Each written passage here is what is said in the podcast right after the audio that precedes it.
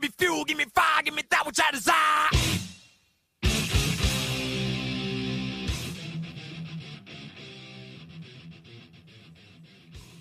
Hey, everybody, and welcome to episode 60 of Metallicast, the Metallica podcast.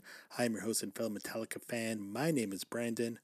On this episode, well, this episode is a little bit different than others because this is actually an appearance by me on another podcast, the Magicians podcast, a Uriah Heep fan podcast that is officially endorsed by the band Uriah Heep. I recorded with the host, Mr. Scott Haskins, last week, and it was a blast. We took a look at the Uriah Heep song, I Won't Mind. Now, I am not a big Uriah Heep fan, not for any particular reason. I just have never really taken a deep dive into their catalog. So this was a real treat in getting my feet wet, so to speak, with some Heep. And we talk a whole lot about Metallica as well in our almost two hour conversation. We talked for a really long time. So we talk a lot about Metallica. We talk a lot about Uriah Heep. It was a blast. I think you guys are going to love this. And I want to give a huge thank you to Scott for letting me use the audio on my feed. So here it is my appearance talking about the song I Won't Mind and a whole lot of Metallica from the Magicians podcast, the Uriah Heep fan podcast, officially endorsed by the band.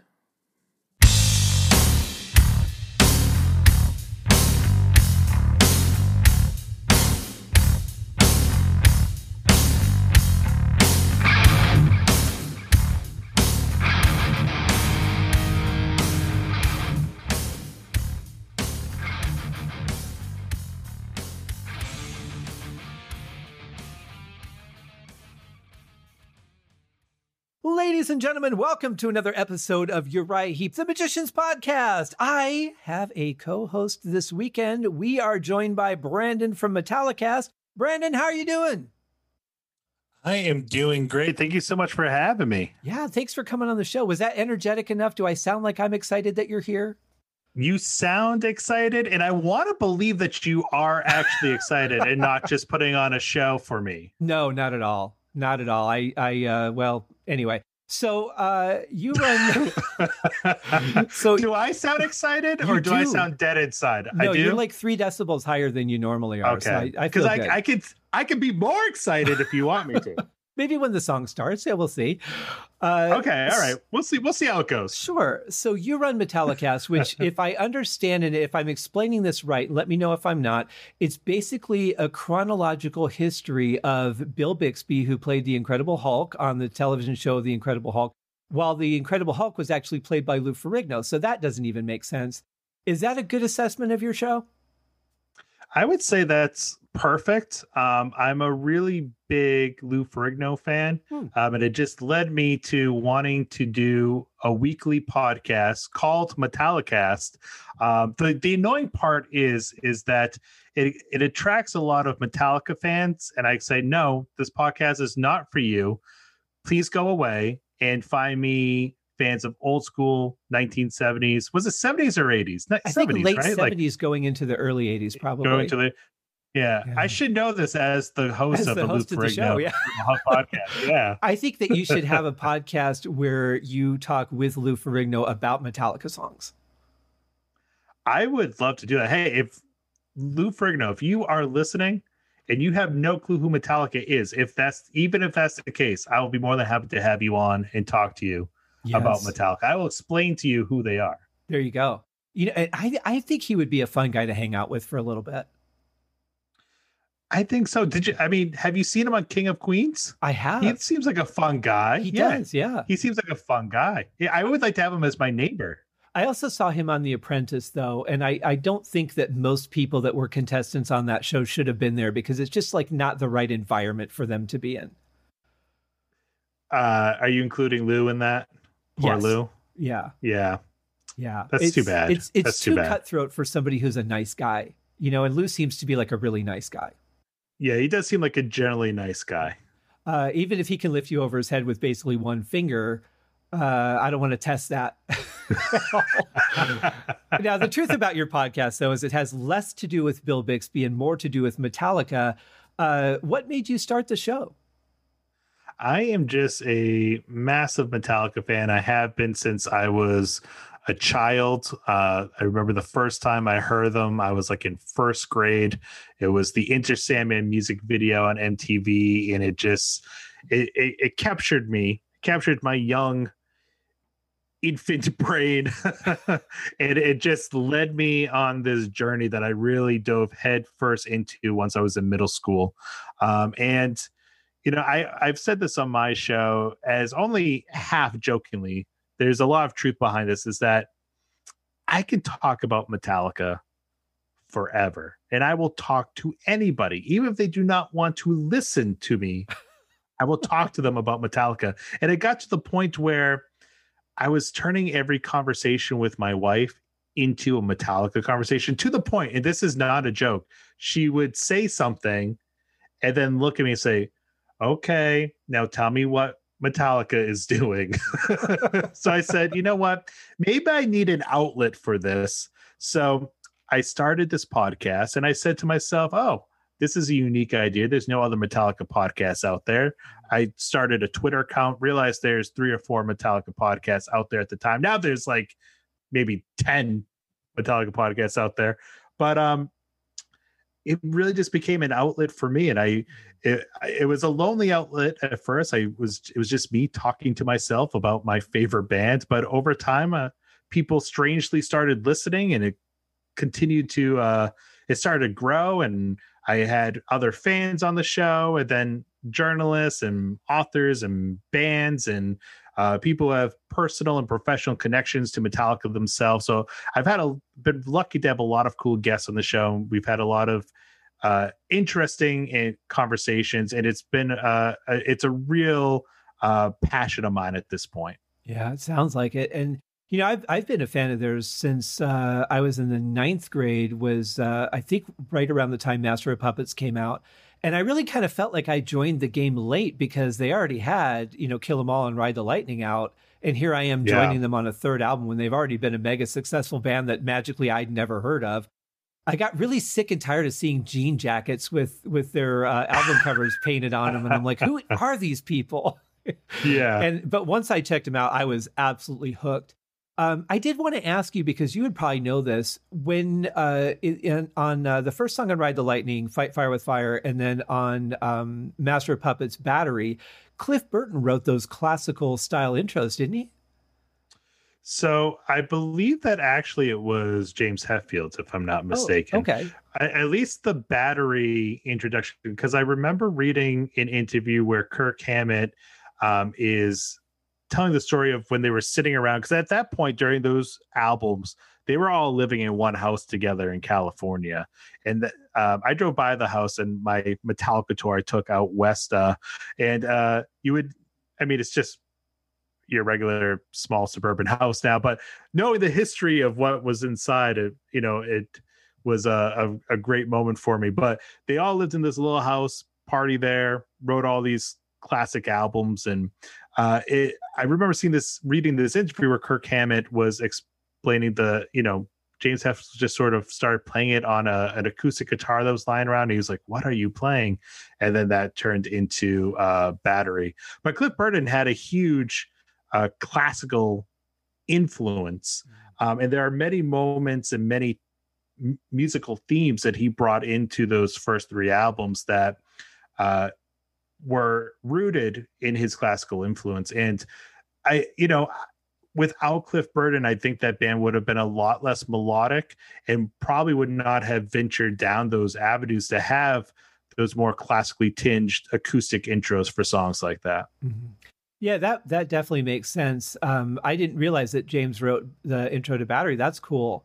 Um, I'm pretty sure he did. If yeah. somebody I'm sure somebody will tell me I'm wrong, and maybe I, I am, but I'm, but uh, you know, I'm only human. Right. Yeah. Well, you can't know everything, or you weren't there. But that had to right. be a little surreal going by that little tiny house and going, "This is where metal was born." Really? This? This? That? How is that possible? Yeah. It was really cool. My wife and I, we flew out to. I'm on the East Coast. I'm born and raised in New England, and now I live right outside New York City. So uh, we flew out to San Francisco, and then we ended up doing a road trip all the way up to Seattle. We went up the coast.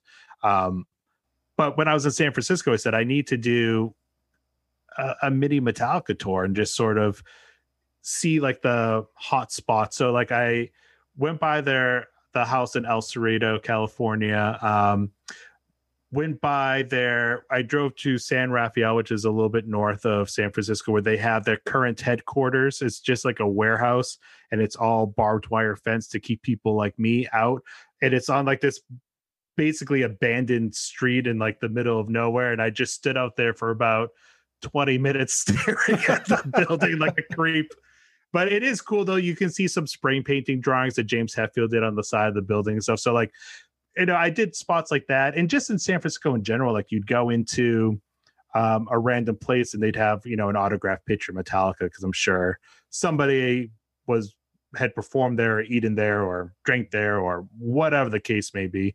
Um, so it's just so much history. I made sure that I went to the song Battery that you mentioned is named after Battery, um, uh, a street where the an old club that they played at oh. I was on. So I went down that um went by where the club used to be and stuff. It's now, you know, so many of those places now are gone and are something different, but you kind of have to like look at the picture on your phone of like what it was and then match it up with the building like all right well somewhere in that space history was made at some point you know right, but yeah. for a nerd like me it was a really cool experience and uh fortunately my wife uh, let me indulge myself in my nerdum.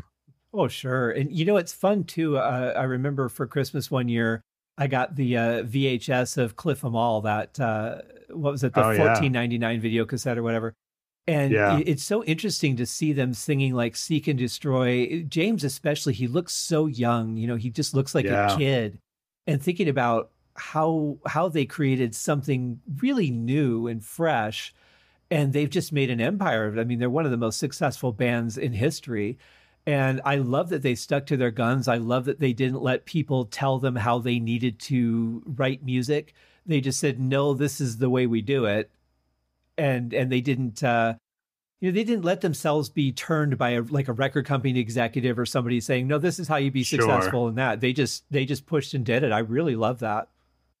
Yeah, I agree. And it, a funny story is that you know, the black gown, like I said, was new when I was in like in first grade.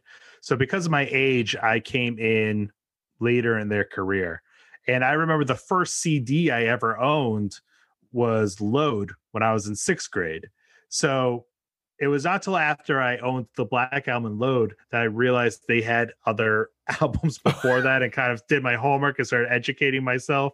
Uh, but I remember after Load, I bought Kill 'Em All and I brought that home. I brought the CD home and I opened it up and I had the opposite reaction to all the old school metalheads. Like, you know, Kill 'Em All, Ride the Lightning, Master Puppets, that was their Metallica. And then Load came on, like, who are these people with the short hair and the mascara and doing.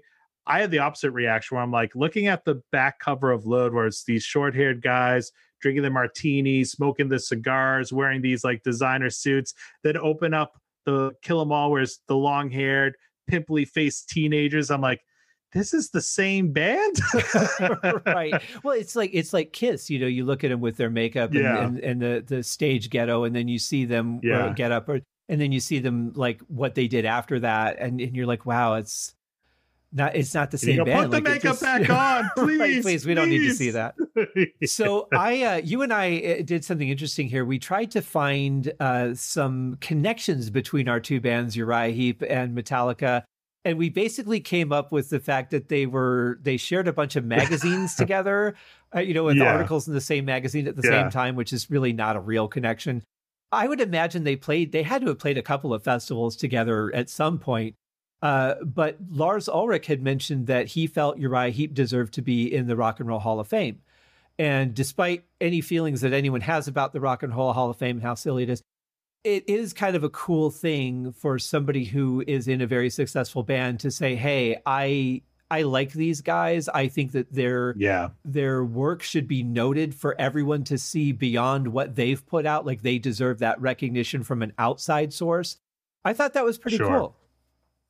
Yeah, I agree. And you know, I I have the same opinion of the Rock and Roll Hall of Fame where I feel like it means nothing if you are not in the Rock and Roll Hall of Fame, but if you are in it, I think it's a nice recognition, a nice gesture from the music industry. And you know, Metallica is in. They got in. They were a first ballot band. They got in. So them being at their stature, I think now they have a responsibility to kind of be a spokesperson for the bands that should have been in a long time ago. Uh, you know, like Motorhead, uh, Iron Maiden, Uriah Heep. You know, like they they now I feel like they feel themselves that they have, and obviously I cannot put words in their mouth, but judging by interviews like this, they are sort of campaigning for all these bands that they are fans of that influence them to be in because let's be honest all those bands should have been in years ago Yeah. uh, but in and that's the way it works you know and, and i get some of it is just marketing like they need a couple big artists each year to really you know sell the tv show and to sell the tickets for the live show and whatever the case may be and then they you know always have to have a few smaller artists and whatnot and, and i get not everybody can be in all at once but still there's so many bands that should have been in forever ago that's not in and that's a whole other debate but i do think it is a cool recognition even if it means not much. I i, I feel that way basically about like every award. Like you know to win 10 grammy awards that means nothing if you've never won a grammy award but to win 10 grammy awards i think that's a cool gesture from the music industry. And i think that's how metallica views it too you know? They never set out to be a grammy award winning rock and roll hall of fame band Mhm. but they appreciate those gestures and i think most bands would Well, the Grammy doesn't sound very metal, does it? You know, like you're you're just you. How much more distortion can I get in this guitar sound? But then you're like, hey, we're going to go Yeah. accept our Grammy. Like it just sounds like such a Hollywood thing. Um, yeah yeah yeah The the thing is that they were really the big forerunners in getting Deep Purple inducted into the Hall of Fame, and I think once they were listened to to get a band who honestly should have been inducted on opening day. Uh, Yes. you know, I think Black Sabbath, Uriah Heep, Led Zeppelin, and Deep Purple should have been like opening day. Here are the four bands that we're putting in here because these are the four pillars of rock and roll. Um, Yeah. That obviously didn't happen, but I think because Metallica really pushed so hard to get Deep Purple in there in the first place, now that they've accomplished that, they can go, okay, now people are paying attention to what we're saying. They're listening to us. Maybe we can help some of these other bands get in there because we feel they all deserve it. And they do. But I Yeah. think the issue that I have really with the Hall of Fame is two things. One, uh, the people that they let in are not necessarily uh, people that have made huge impacts in the industry. It's kind of like, well, yeah, we know who you are, so you're in. We need some lesser known bands to kind of balance out the big one, like you were saying. And they're not really rock and roll musicians. And then the other thing would be just then just change the name, just call it the Music Hall of Fame, yeah and I would be a lot more open to anybody that's had success to be in there. Yeah, I agree. I think at this point they need a rebranding to like the Popular Music Hall of Fame because popular music it you know is everything from jazz to hip hop and everything in between. And that's really what the Rock and Roll Hall of Fame is is you know there's uh you know Run DMC's in the Rock and Roll Hall of Fame. Um you know, and they, I know there was some crossover and whatever, but I believe like John Coltrane is and uh, Miles Davis. And I'm not saying those musicians should not be it. I'm just saying it's a little misleading if you are taking the name literally as rock and roll, because rock and roll, I think of Chuck Berry, Led Zeppelin, the Beatles, Metallica, uh, The Doors, you know, uh, Iron Maiden, all the bands that we've mentioned already Right. that's what I consider rock and roll. Um, and you know, NWA, I think is a great rap group, obviously very influential. They're not rock and roll, but they're in the Rock and Roll Hall of Fame. So I agree with you. I think uh, just a rebrand, just Right. rebrand. Yeah. And, and I, I would, I love that they picked some great artists though to induct and give that credit to. I mean, you know, I'd like to see Dizzy Gillespie, and I, I'm looking forward to Chick Corea getting inducted, and I'm sure that'll Oh, yeah. happen at some point. Uh, but yeah, just just rebrand it, and and then no one will be able to complain about who you put in there. You'll just say, hey, these are artists that deserve Right, recognition. yeah. and then we'll be fine, yeah. you know. But I would I would like to now the Uriah Heep did get in a European version of the Rock and Roll Hall of Fame. I can't remember what it's called, but they were inducted I think a couple years ago, and it was really nice to see that because again, it's that recognition. But to me as an artist, when you look at your record sales or these days your Spotify plays that you're not really even buying a new car with, no matter how many you have, um, that is kind of the recognition, right? Like you see now, now they just hit, was it uh, 40, 40 million record sales is the, the peak that Uriah Heep just hit. Forty yeah. million record sales. Like, do you need somebody to give you an award to tell you that people like your stuff? yeah. Right. Yeah. But I mean, it is an accolade, but I think it's more like, it's more to the fans, I think, because the fans are the ones that need justification to say, hey, I like this band, and it's not just me alone in my basement listening to cassette tapes. It's like other people like them right. too. You know, validation yeah. is the word I'm looking for. Yeah, it, but I, it's the weird thing with metal fans sometimes too is that like we want that validation, but then so many of them act like, oh, but that's not metal, you know? Right. Yeah. it's like, oh, oh, you're you're perform you're performing on the Grammy Awards. That's not metal. Realistically, if you want me to watch the Grammy Awards, have Metallica perform and have other rock bands perform. That's what's going to make me personally watch, you know. Mm-hmm. But it, it, it's just that weird gray area, I guess. But yeah.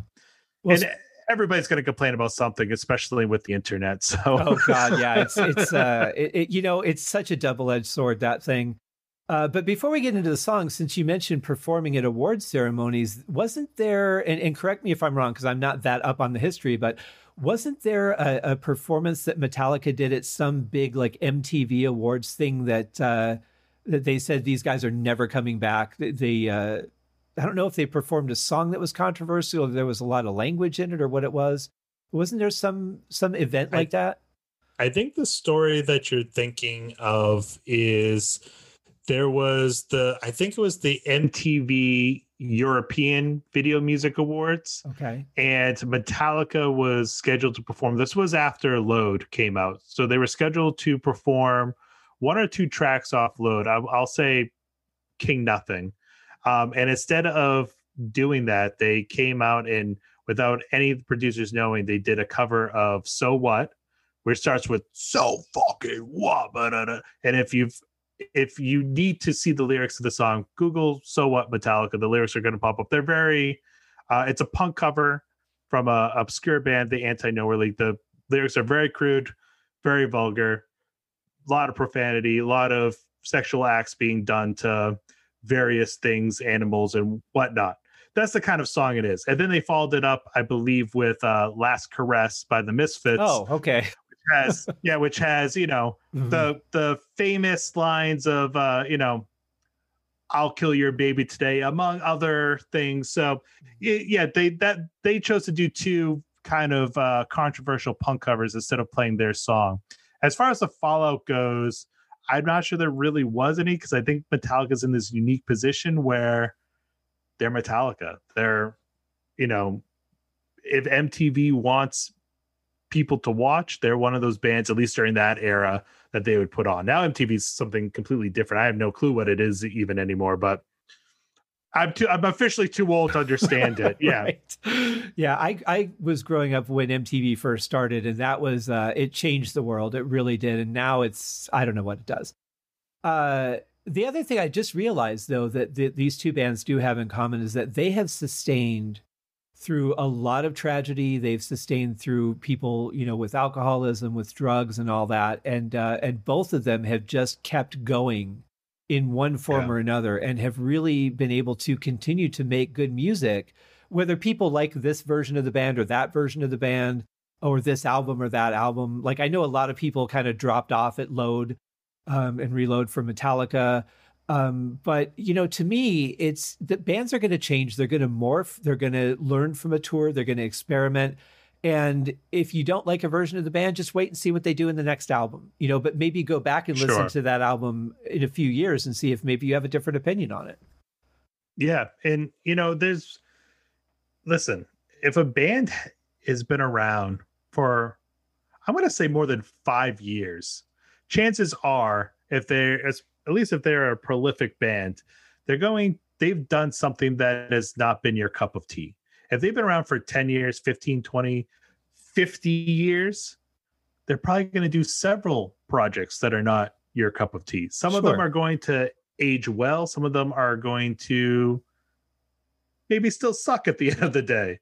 But you know, you listen you listen to these bands for a reason because the majority of their output is good to great.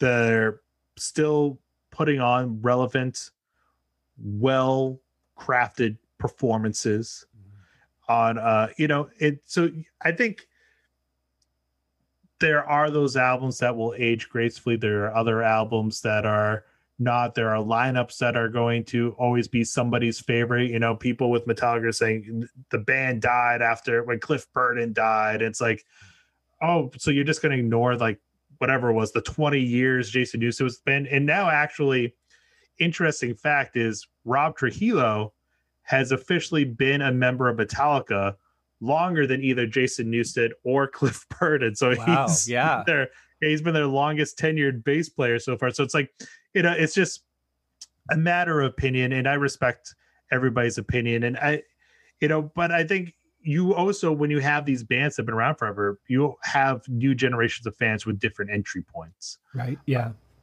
and i know when i've had uh you know just having other fans on the podcast with me you know there are fans that are you know i bought kill 'em all day one i saw them in san francisco in 1983 and whatever the case may be and then i have a fan on the next episode he's like yeah my first album was death magnetic in 2008 that's my all-time favorite Metallica album. It's just you know i think a lot of it has to do with what your entry point is. I know for me personally like I hold low and load and reload in higher regard than probably a lot of old older school metalheads because those albums were out when I was in middle school and those were some of my first early experiences discovering this band. So for me I have a different perspective on those albums. You know, so I think that's a lot of it too is just sort of the lineup or the album that you entered the band on. Yeah. And, and and it's the same for Heep. I mean, you know, 24 albums, that's a lot of uh entry points for people.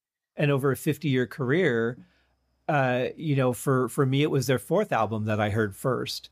And then uh, then I went back and did but I had no idea of the the next album I got. I didn't know where it was in the catalog. I just knew it was an album that band put out. I didn't even know who was on it. I just loved the album.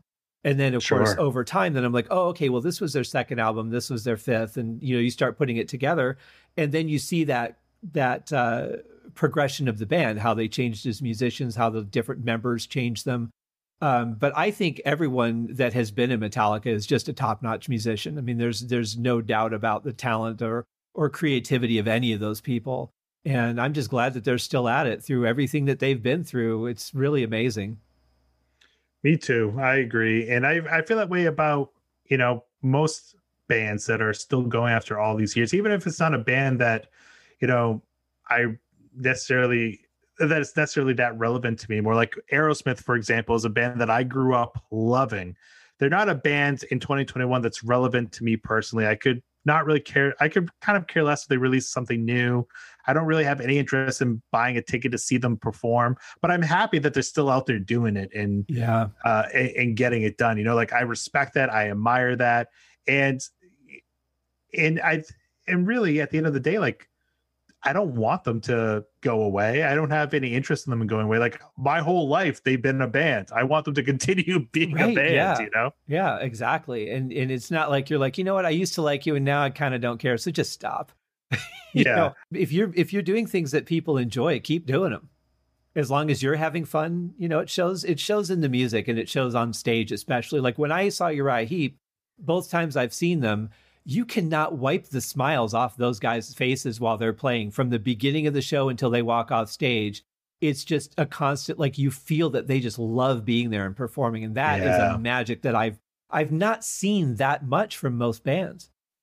yeah. I so two things is I never really understood the people who say they went through like a phase with a band. Mm-hmm. like I, I get being into a band and kind of growing out of it you know i get that but I've never listened to an artist I fully have like been like, oh, that was a phase. Like I will not that I necessarily revisit certain albums a lot maybe now, but I can go back to it and be like, at the very least, appreciate it from a nostalgic perspective. You sure. know, like that that album's still a part of my DNA. That band, even if it's a cheesy one hit wonder, is still part of my DNA. I cannot ignore it or fight it or write it off as oh, it was just a phase I went to went through in seventh grade, you know? right. Yeah. Yeah. That's that's what jazz is for. But um another thing to your point, and now I had another great point, and now I've my brain has gone completely blank. What's the last thing that you said? Jog my rejog my I, I was talking about something. this is going great. I yeah. see. I've already brought the whole thanks, podcast. Thanks for coming on course. the show, Brandon. I used to love doing it. now, now it's just a shell of what it once was. No, I think we were well. We were just talking about uh, like Aerosmith and, and different phases of the bands, and and how people are kind of like, you know, I really like this album and not that album, and I, I think the yeah. thing is, is I get that if you're like if you're somebody who just didn't like the '80s sound, then when those bands like Uriah Heep, and I'll get to that phase soon enough, there are some things that sound very 80s. All of a sudden, the Hammond organ goes away. It's a lot more synthesizer. It really has like an 80s rock and roll feel to it. And if you were to take that and then listen to The Magician's Birthday, it doesn't sound like the same band. That's where they were at the time, you know, for right. whatever reason or reasons that they were at that point. So if you don't like that album, you just don't listen to it, but you don't crucify the band over it. Sure. And, and you know, that's why I'm like, if you, all right, if you're a Saint Anger hater, just don't listen to that album. Go listen to Master Puppets. Right. Go listen to any other album, you know? Yeah. If it, it, it just is a personal preference. Well, speaking of personal preferences, you picked today's song. Well, you didn't pick it for the band, like they released it long before you ever knew who they were but you picked uh, this song to be on uh, to be the show that you wanted to be on. What's what's magical about this song that you picked today's show? Well, two things is that um, I'm gonna eh, piss off every Heep fan right now listening to this. I'm not a overly familiar with Heep. They're a band that's always been around that has been I've known the name, I've heard, you know, bits and pieces of, but I've never really been able to do like a deep dive just because I just have never taken that plunge. So when we were talking about coming on this podcast, I was like, all right, I'm a newbie. I'm I'm getting my feet wet. They're a band that I want to do a deep dive in. And when this song uh, came on my radar, it just there was a lot of things that reminded me actually of Metallica in a certain way. Mm-hmm. Interesting. Well, if and if only there was a show that did a deep dive, like four songs a week that you could listen to and learn about the band. I know it's almost as if maybe that podcast should exist and I should listen to it. I wish somebody but would do it. I'm I'm I'm very I'm way I can't do it. I'm preoccupied with my Incredible Hulk podcast. That's so, true. Yeah. Well, you can't yeah. let Bill Bixby's uh, legacy die. Yeah. You know, that sad song that they always played at the end not. of every episode. There's a title for it. I can't think of what it is. It's like the the Lonely Man or something like that. That little piano outro that they would play at the end of every episode. And I yeah. even remember as a kid, like it just made me so sad for him. I just wanted to find out what street he was hitchhiking on and go give him a hug and burger or yeah. something, you know.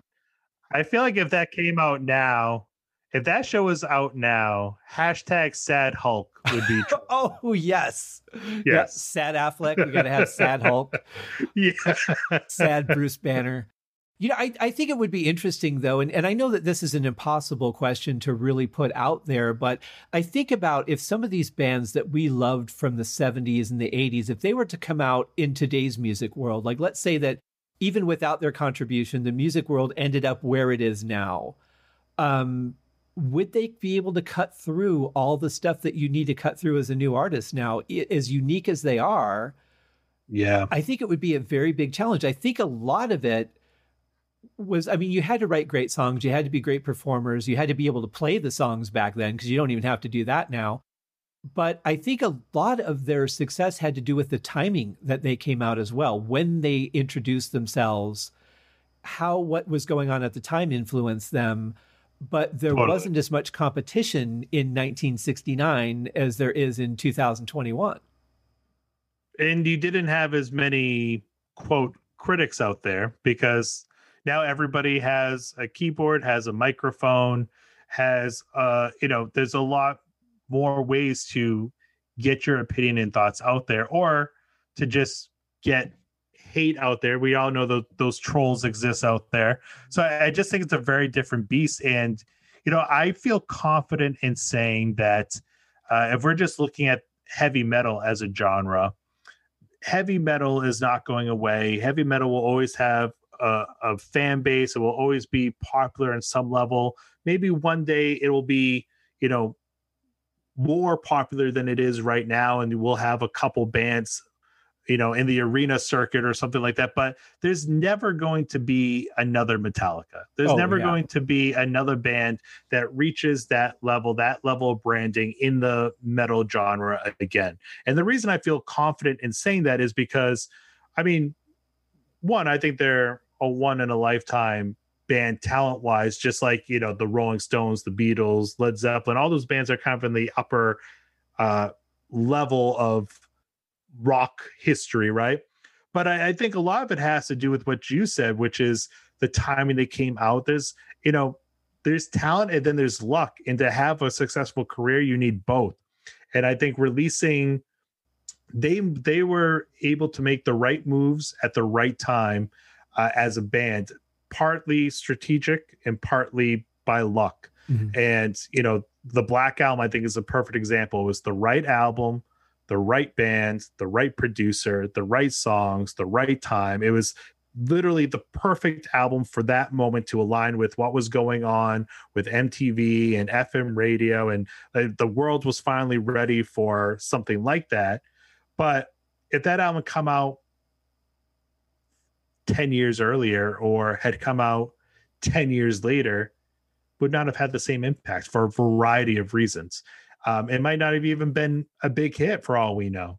The, the music industry has just changed so much now in 2021 that the pro is that there's so many voices out there.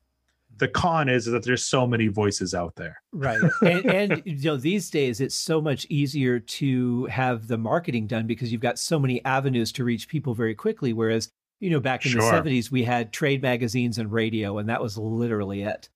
Um, Yeah. But uh, but imagine if the Black Album was Metallica's debut album. Right. That would be interesting. Yeah. And it's it's like where do you go from there? Would they have would they have done the opposite and just gotten gradually heavier and more progressive Yeah. rather than like stripping down their sound a bit, you know, as they did in the 90s? Well, and you had to think too, if you're if you're a Metallica fan, you kind of like you get used to the formula, right? Like the first song on the album is just a, a blistering freight train, and then you know the second one's going to be longer but but more solid, and then the third one or fourth one's going to be more ballad like in there somewhere.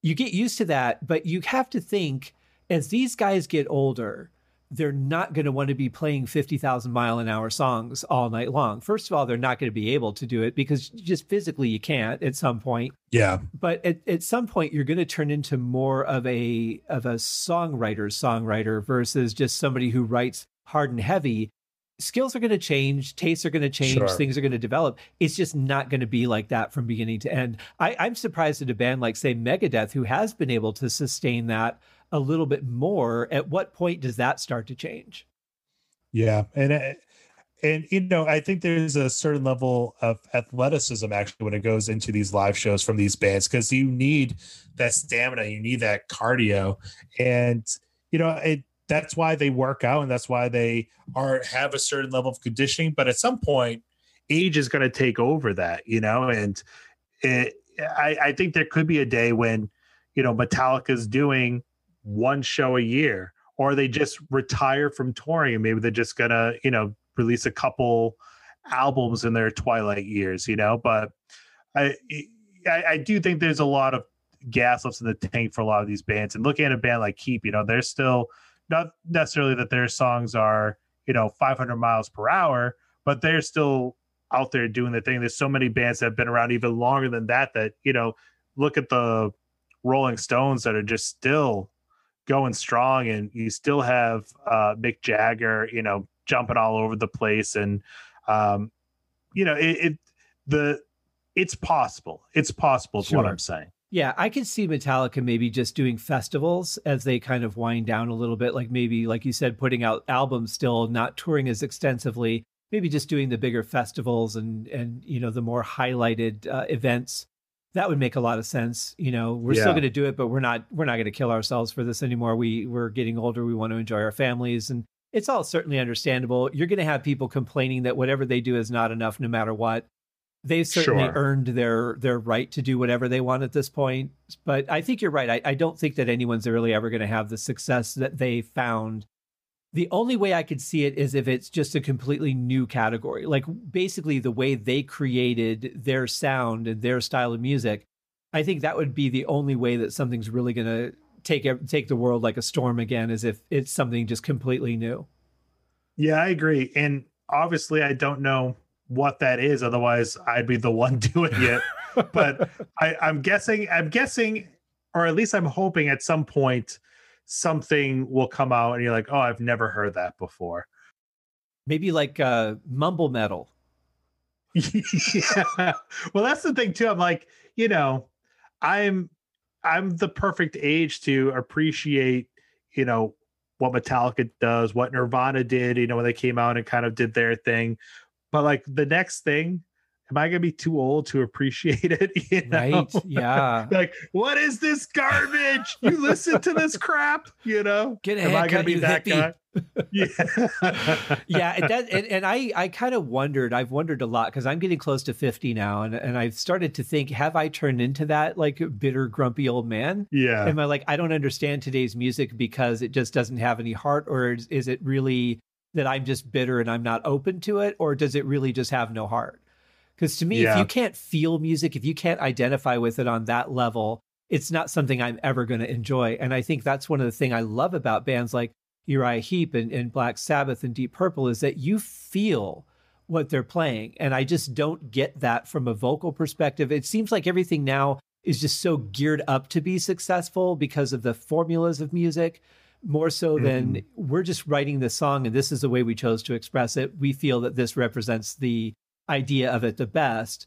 It just feels like, okay, here's what you do and they just you know they knock out all the bullet points in a song and I, I that's why i don't identify with music as much today Yeah, I agree with you. Here's the problem I have is that and and I realize that every decade has sort of similar production sounds, right? There's you could tell in a record that was produced in the 80s. Um and the 90s and the 70s, you know, there's because there's certain techniques that were used, equipment that was used, and also just sounds that were captured. Right. But to me the music that's coming out these days the similarity is a lot of it's the production. And you could have a great musician and have such a robotic overproduced album.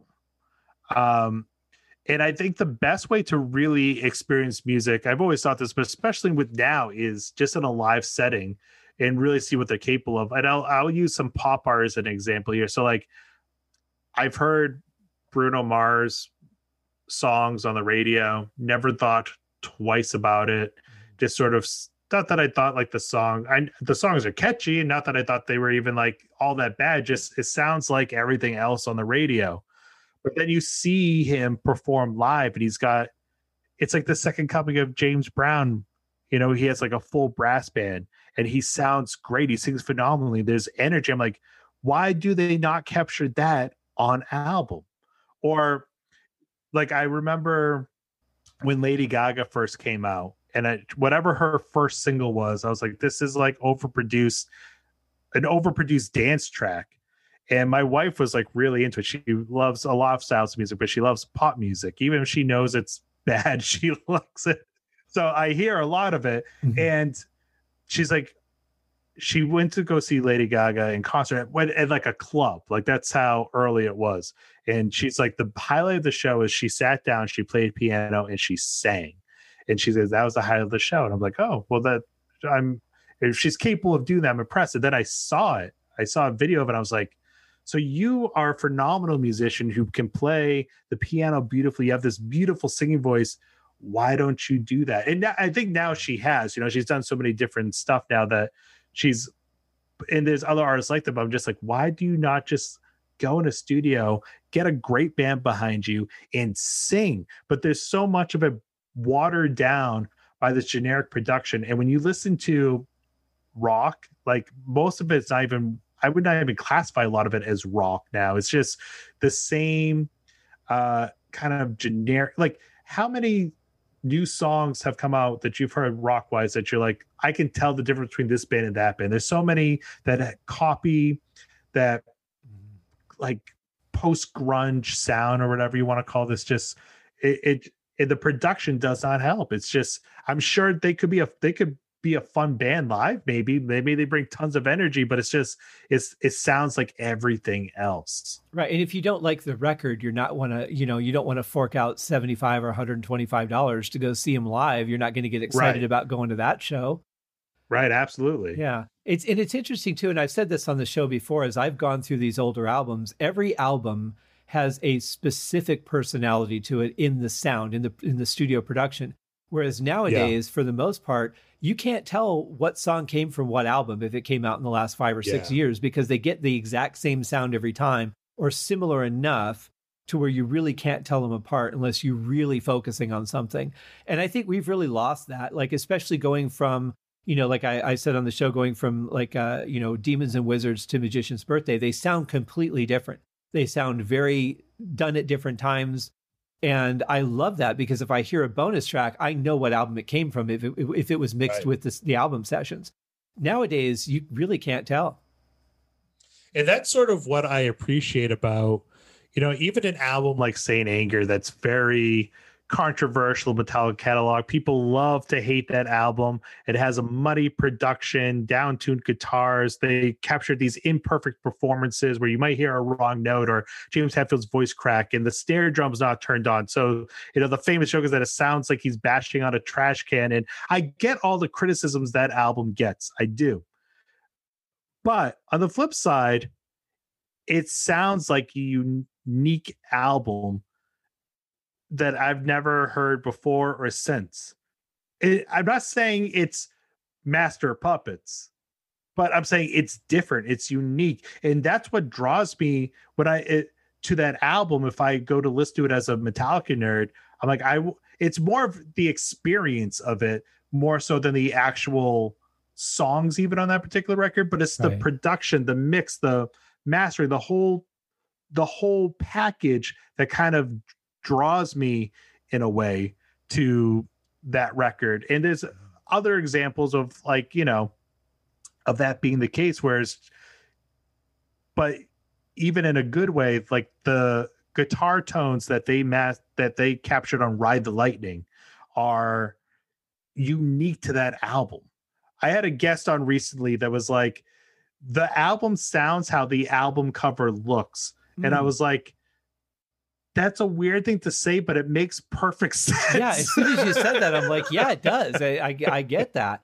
I think the one that I had, I, I, still have a hard time with, and this is just me being an incredibly picky audio engineer. So I've been an audio engineer going on 30 years now, and uh, the one I have a hard time with is "And Justice for All," because yeah. it's the the bass is up and down, it's muddy, it comes in and then it disappears the snare drum uh, and and I heard this album before I started at work as an audio engineer and even then as a drummer I thought the snare drum was very papery and mm. the kick drums weren't really that punchy and I I love the writing on it. I think the writing is some of their best songs for me.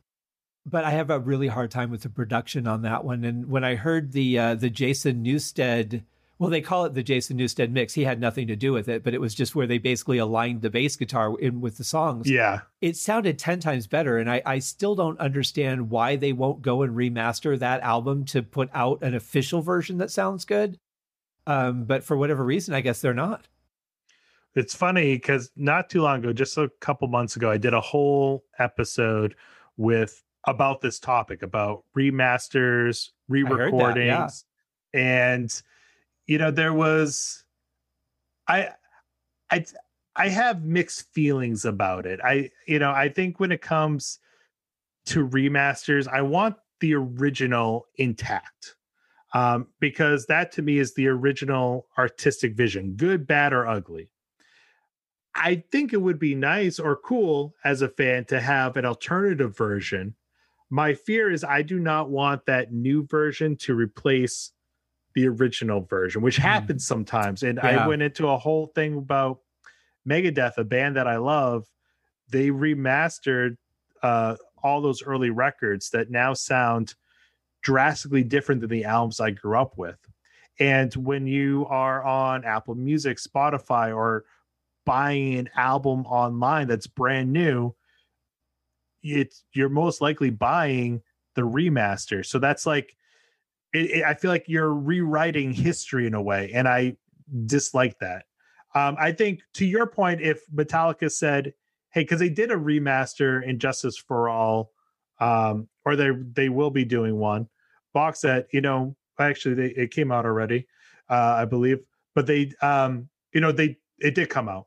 They they did not uh, they did not change the base, and they said, you know, it was it was a moment in time, mm-hmm. which I agree with. On the flip side, I think it would be cool to have the alternative version as part of uh, a big box set like that, at least yeah. as like a collector's edition for Metallica nerds or um, but you know, I, I think it's a gray area. And ultimately though, I I would prefer the original version, even if I think it can be improved upon, at least if it's an album that I grew up with that's I hold like dear to my heart.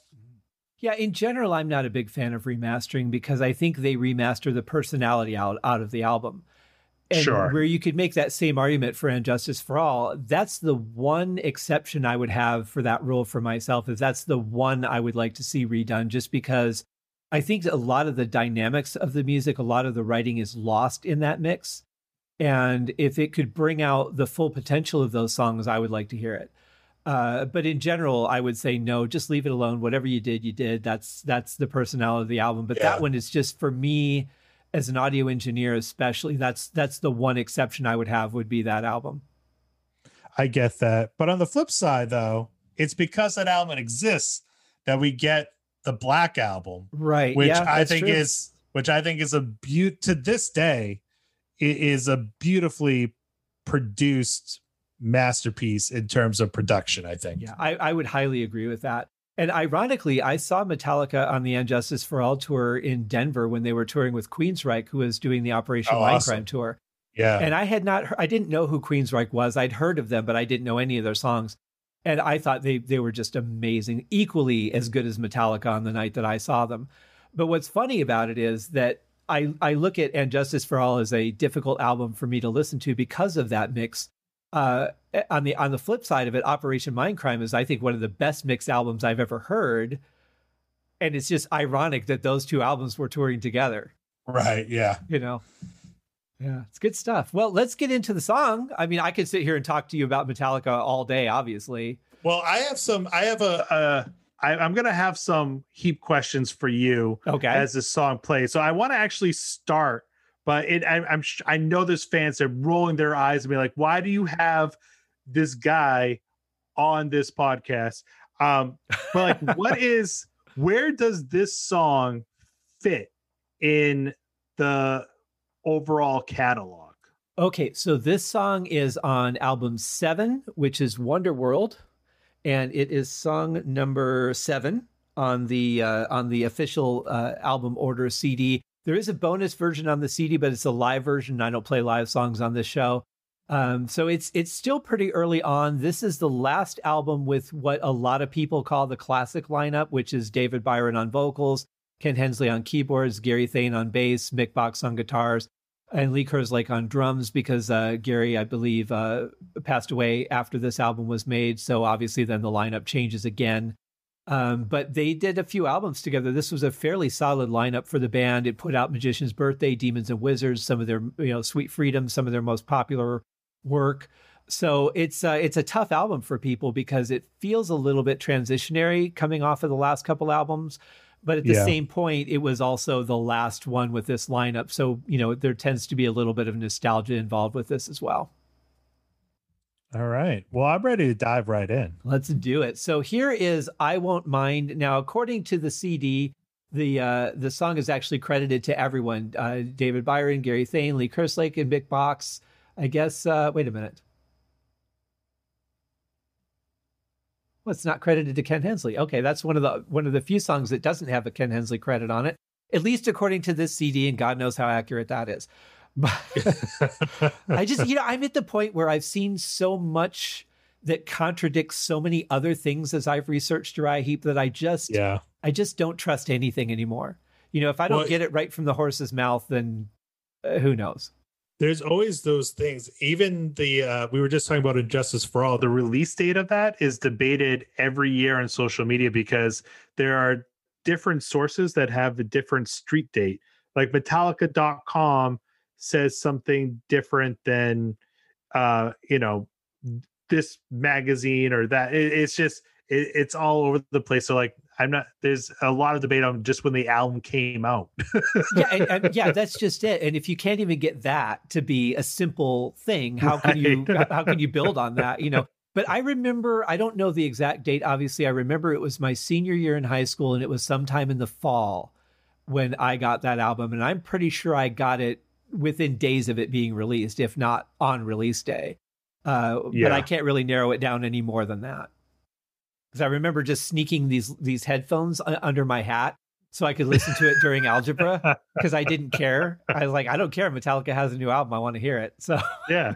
Well, I mean, and are we doing algebra tonight? No. So you made the right decision. exactly. Yeah, I feel that Metallica has served me far greater than finding out the the uh, equivalent of X for any yeah, reason in my X life. equals, yeah. right. Well, it equals Metallica today. That's for sure.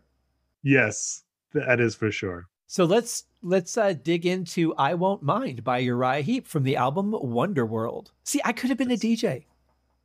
I, I that was flawless. I thought I was listening to the radio for a moment. It brought me back to those old FM rock stations that used to exist. I took a class on Casey Kasem, and which was brought to us by a letter from. No, just kidding.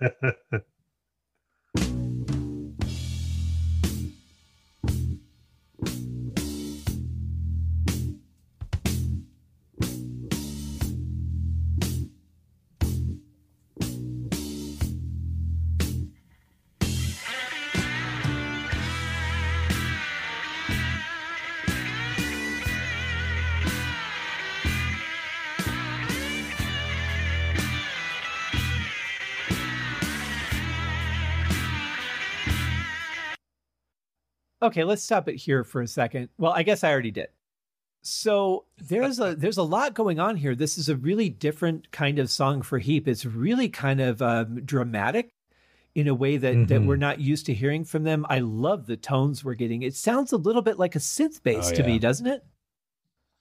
Yeah, I, but I love that bass line. it's Yeah. so it's so simple, but it has such a great groove, and that low note just echoes that deep, rich, low bass sound.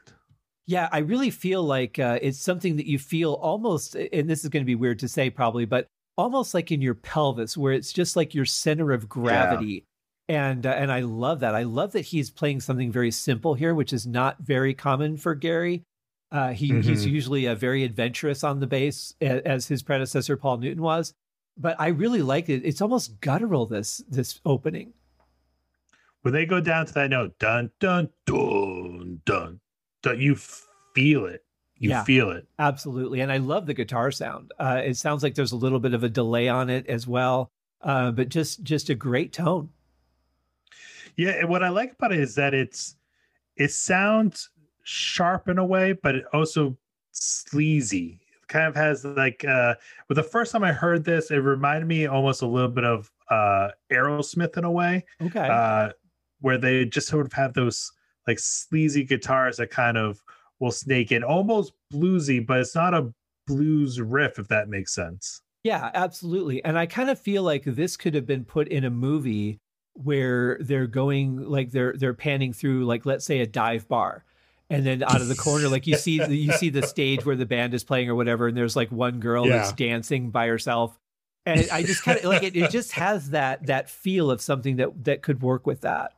And there's a detective with a five o'clock shadow drinking that 70s can of Budweiser and his shot of whiskey next to him, and his tie is halfway untied, and he's just like, "Ugh." I'll punch you in the mush, see? Stop looking at me, hippie. well, let's see where it goes from here.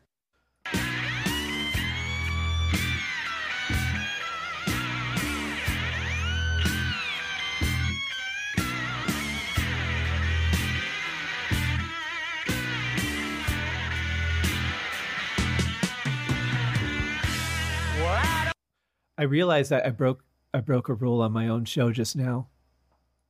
And I kind of feel bad about it. I never ever interrupt a Mick Box solo. That's the only pretty much the only rule I have on the show is that you never So it was really great bringing all these shows to you guys. Brandon, thanks for coming on. Um I'm just yeah, pleasure is all mine. Um, up. I think I think though the term that I want to use for this, especially with the guitar sound, is raw. It's just it just sounds very raw. Yeah. It does sound very raw. And what I what's standing out to me too is that, you know, obviously the bass is a low sounding instrument, but he's really hitting that low sound. And but the guitar is really getting is balancing it with that almost screechy high notes at point, and it it sounds like he's got a slide on to me. Yeah, I think so. Um, but I also think that the way that it's EQ'd is it sounds screechy, but it's not ear piercing. Because a lot of times Oh, when you get up in that frequency, yeah. it's just like you just feel like, oh my god, I've got to stick something in my ear to block that sound out. But this is really pleasant. It's it's like not even on the edge. It just sounds good. Yeah. And he doesn't live there either. You know, he goes bow, bow, wow, and kind of brings it back down. So he just sort of teases it, you know, it's where it's like if it gets any higher, this could hurt. But Right. he, he, Yeah. he backs off. It, it's sort of like it, it, it, it's just sort of like teasing and then a release. Mhm. Well, it's rock and roll Hall of Fame material as far as I'm as far as I'm concerned. So far, I agree.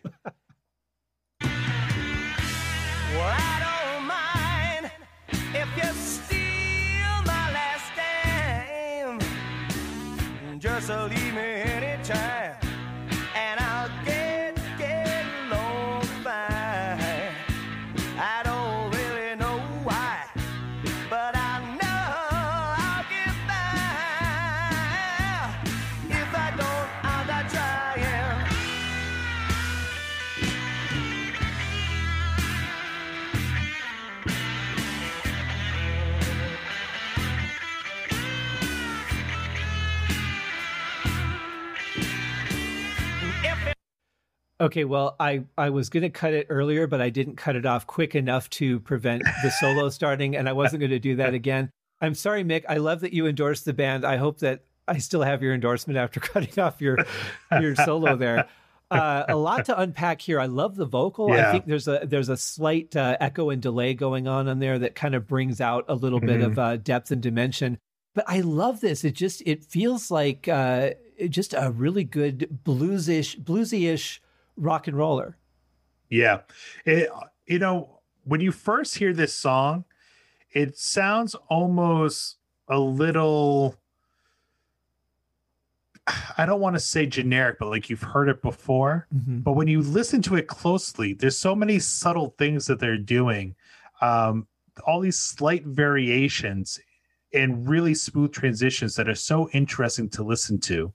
Um, you know, just the I believe it's on the line just leave me anytime, that third line there where they sort of start doing more of a walk almost than they kind of break from that bass groove and do a little bit more of a walk. And it's just really well done. And this is what I was talking about when I said it reminds me a little bit of Metallica. I can picture them doing a Metallica version of this song where they it starts with that bass groove and it builds up slowly because they have so many songs that do that.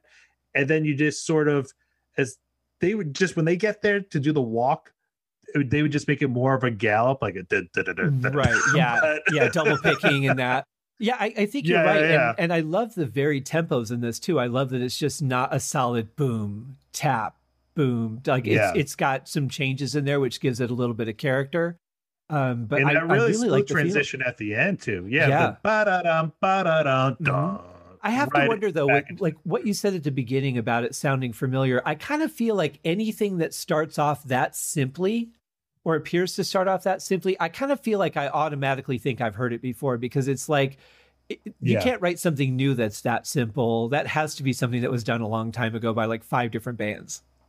Sure, and and that's sort of the charm of it, right? It, it because it's instantly familiar to you, you know. Right. And there was a song uh, I mentioned before. It reminded me of something maybe Metallica we do on Load and reload too because there's a song in reload called devil's dance and it ha- it's built around this bass groove but when i heard that song i, I thought of uh, another one bites the dust because it just it's it's kind of instantly familiar in its simplicity and you know there's so many it, it's funny because there's a lot of rock songs that are based around a bass groove but there's only a handful of classic ones that I feel like do it really well. And this one I think does it really well. I would agree, and it and I, I can tell you as a more experienced Heep guy, uh, it's really interesting to hear something built around a bass groove because usually the bass is uh, much more melodic with this band. It's uh, very very Mhm. adventurous, and it's rare that you hear something that's just playing the foundation a little bit more. So it's uh, it's definitely different, but pretty cool. Yeah, I'm digging it. Let's see what happens.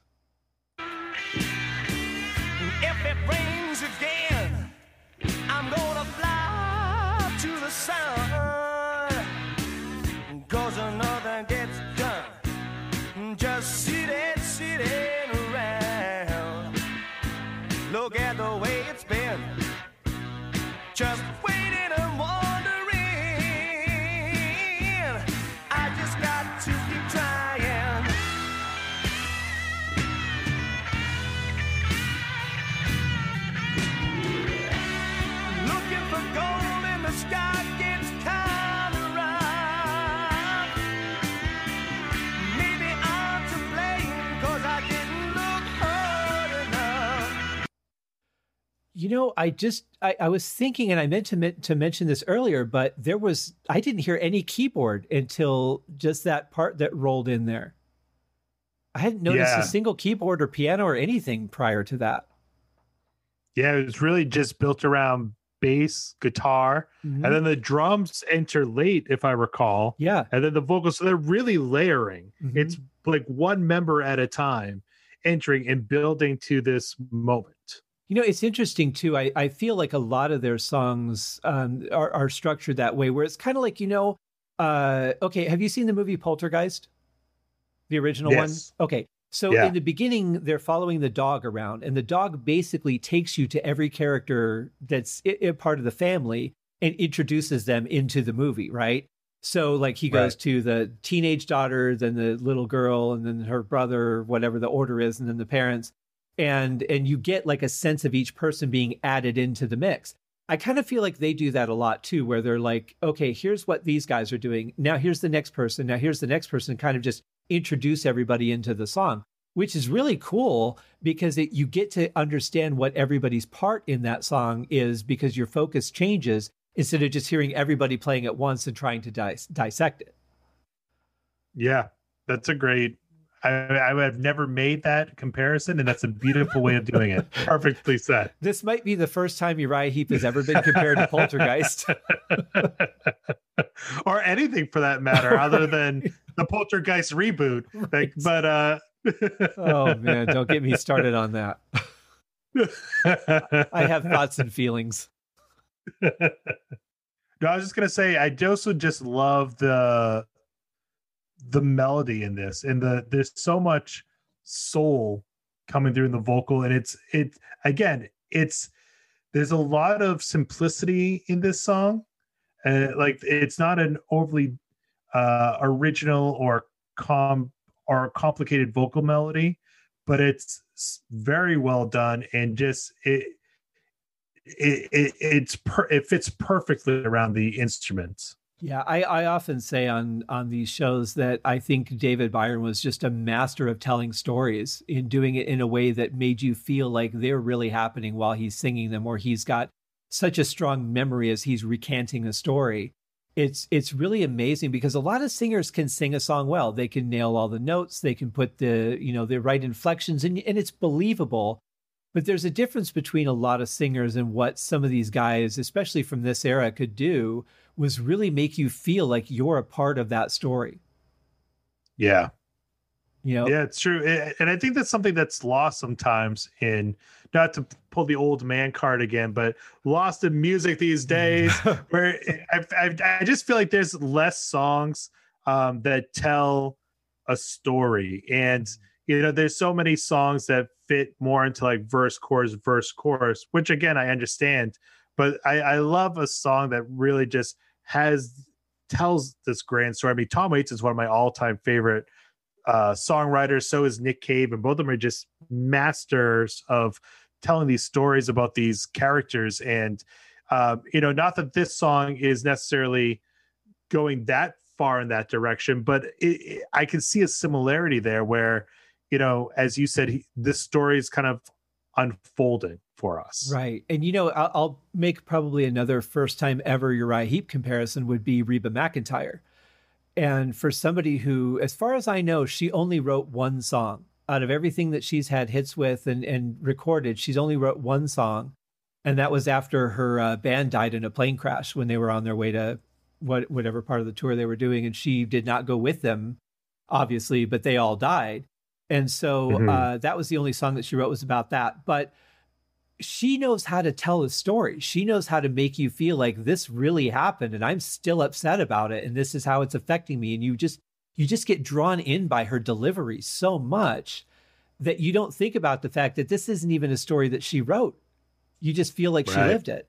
And I very yeah. much feel the same way with David Byron as a vocalist that you just feel like everything he sings, he was there. Like this is his life he's singing about, not some lyrics he wrote down on a piece of paper and that's really what makes great vocalists great vocalists because you know it, it's it's one thing to have this technically proficient voice and that's admirable but it's the performers that uh, the performers that have one that pull it off well is because they make it believable with emotion uh, in in in their delivery. And if you look at somebody like you know Johnny Cash is one of my all time favorite vocalists. It's nothing to marvel at. He's not a technically proficient singer to the same level of like an opera singer or a, a Ronnie James Dio, but it's the motion, it's the delivery, it's the power of that voice. He can sell it, you know. So selling selling the lyrics, selling the melody is such a huge part of being vocals. I think sometimes is underrated, and it, I think it's the same thing with you know James Hetfield. Is he's not the most skilled vocalist, but he has that signature bark that just delivers um, his message. Right. And, and he's somebody that is a very solid singer at what he does. He doesn't have a huge range, but in the range he sings in, he is rock solid as a singer. Yeah, and I think he has an un- there's an underrated soulfulness in his voice too that um, a lot of people who maybe do not listen to the band might not recognize, or even they do might not fully appreciate. Well, listen to uh, them their cover of "Turn the Page" or "When a Blind Man Cries," and I think you really get to see a little more of the dynamics that he actually has that just in general don't suit their songwriting. Absolutely agree, and that's another reason too why I feel like again I could picture Metallica covering this song because I I know that Hetfield could deliver this vocally beautifully. Yeah, I agree with that. Uh, but I, who is the singer that you were just talking about? Um, Johnny Cash. Johnny Cash. Uh, equally, I would like to see Johnny Cash do some Ronnie James Dio songs. Yeah. hey, he, he, if he can pull off Nine Inch Nails and Soundgarden, you never know. That's true. If William Shatner could do a rock album, then I think uh, I think he could do a couple of Dio covers, maybe a Rainbow in the Dark, something not too difficult, you know. Just a rainbow in the dark. Oh my God, he'd start the song like that too. Hello, I'm Johnny Cash. Man in Black, just a rainbow in the dark. And and he'd have That's the, the girls, and he'd, he'd still have the girls throwing their tops at him. I guarantee it. and this is like eighty year old cash too. Yeah. Right. Yeah. exactly. oh man.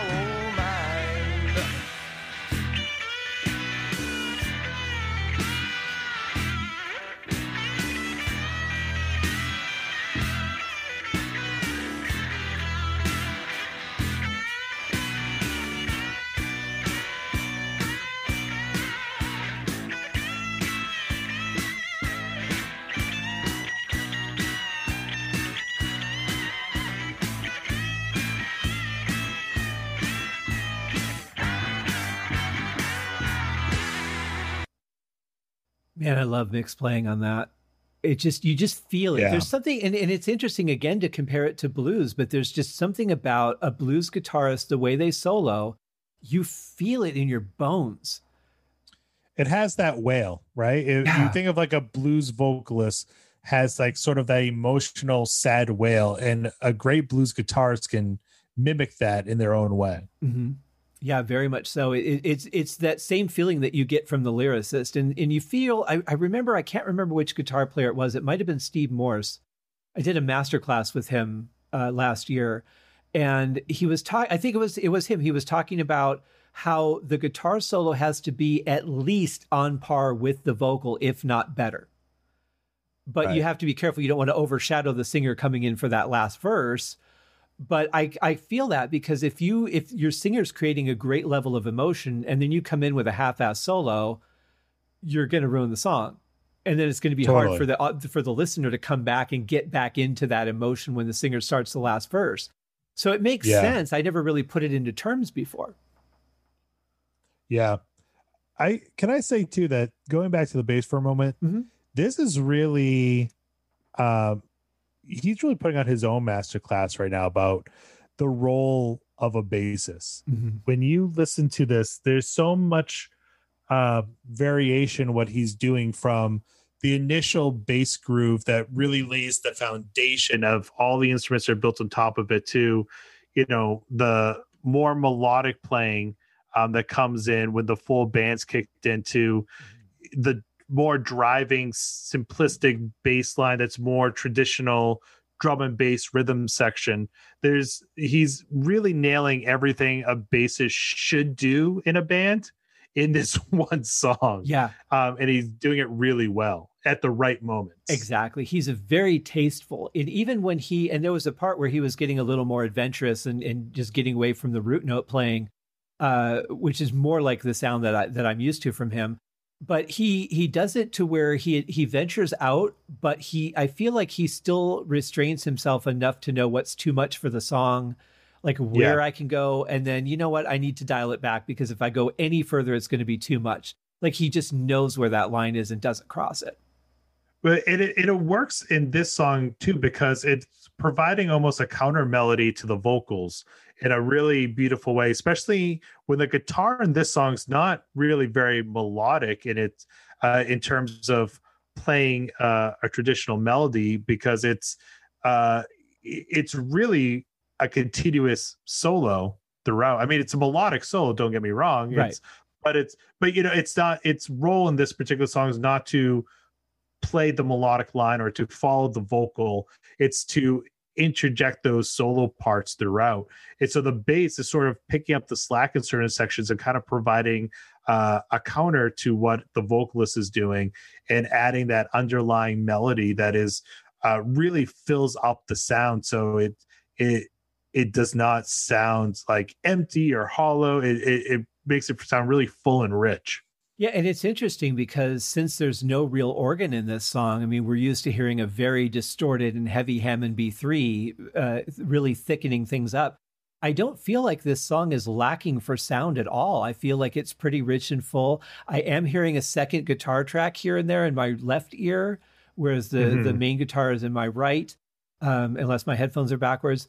But uh, I, I think it, it sounds really good. I, I think adding anything more might be a little bit too much. I agree. And I think this is a sign of a great rock band. Like think of a band like Black Sabbath, who you know had, had such a big sound with one guitar, or a more contemporary band, Pantera, right? One guitar and these.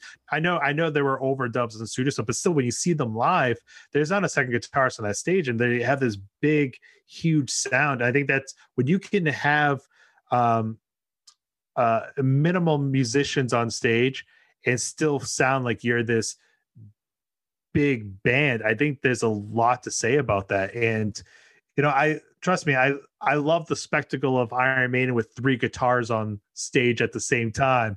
It, it but there's something when you just have guitar, one guitar, one bass, one drummer, one singer, and you can still make that huge sound. That's really impressive. I think even to take that a step further, I would look at a band like the Police, who was just a three piece. Yeah. And man, even live, they they really sounded like a full band. Yeah, and I was thinking too as I was talking uh White Stripes with uh you know to even let's minus one right but and i and i will say uh you know i i'm i like jack white i'm not the biggest jack white fan but i like him and he i we my wife and i saw him live and I think his guitar sound at this particular show, at least, was the loudest guitar sound I've ever heard live. And I've seen Metallica numerous times. I've seen death metal bands. This was the loudest guitar I've ever wow. heard. nice. And of course, it got really crazy in the 80s because in the 80s, you literally had two people on stage, but it sounded like a full band because everything was sequenced in, yeah, in the pop right. world. I was so let down. I've been to the Lost 80s live show because they do the final show of the tour here in Las Vegas every year. And uh, obviously not this past year, but uh, it's it's just so weird to see like one full band get up there and play, and then the next one is literally a singer who does nothing but sing, and a keyboard player who is making all of yeah. the, the, the sounds for the rest of the band. It's just yeah. such a weird dynamic to watch nothing and hear a full band. Yeah. It, it's still, I, I, mean, every time I see it, it just throws me off. Like, I'm like, I don't, why wouldn't you just get musicians for the tour and make it look impressive? you know, it's hard to get into that. It's, it's just a I know. thing. And, and that's the thing too, you know, going back to this song is that that makes it even more impressive or a band like Sabbath was like that technology was not developed at that point. Like they had to, they had to pull it off live in the studio. They had to pull off live on stage and they had to recreate that big sound. Yeah. And and bands that knew what they were doing, like these guys did it in spades, for sure. Definitely. Definitely. All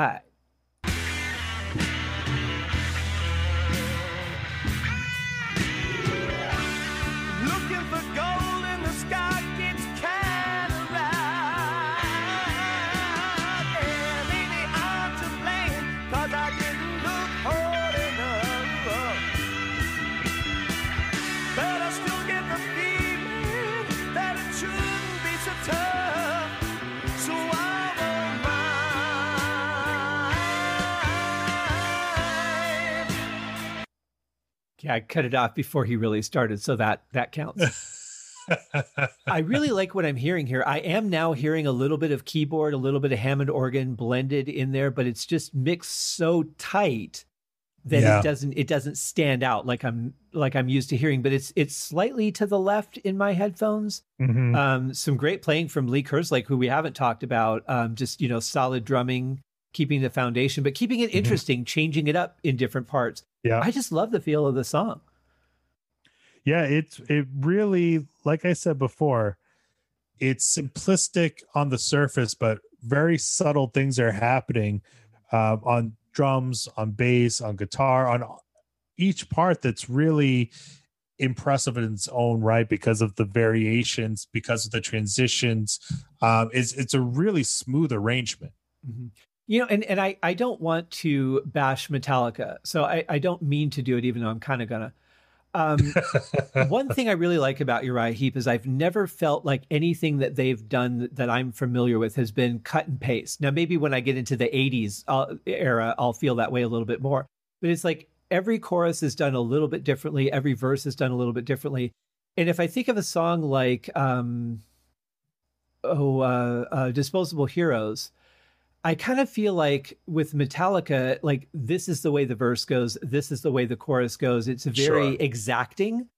which is fine. Yeah. I mean, that's their style. I don't. I, I'm not saying that's a bad thing, but I I do like having a little bit more of a variety, more of. I like this verse in the way it was done versus here's how all the verses were done.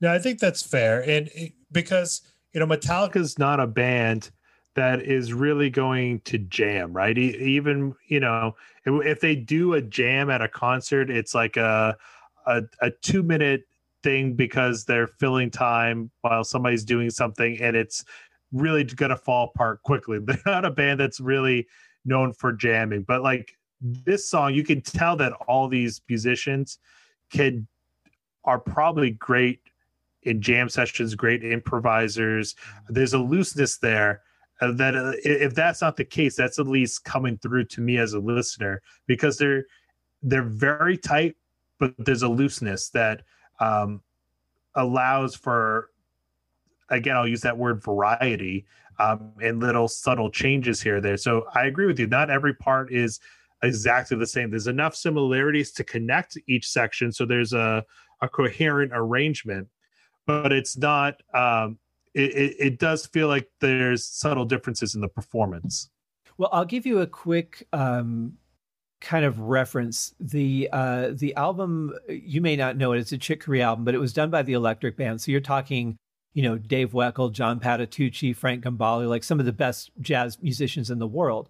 They get together, Sure. they do this album called Inside Out, and when you look at the sheet music, it's basically just black ink. I mean, it's just such a sea of notes. You can't even read it. It's not discernible. yeah And I met the drummer, Dave Weckl. He came out to do uh, an autograph signing when I was working for a, a chain of music stores and we opened up a store in Colorado.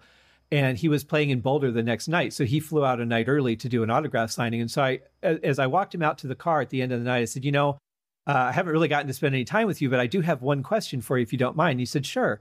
And I said, I heard that the album Inside Out was written and recorded in two weeks.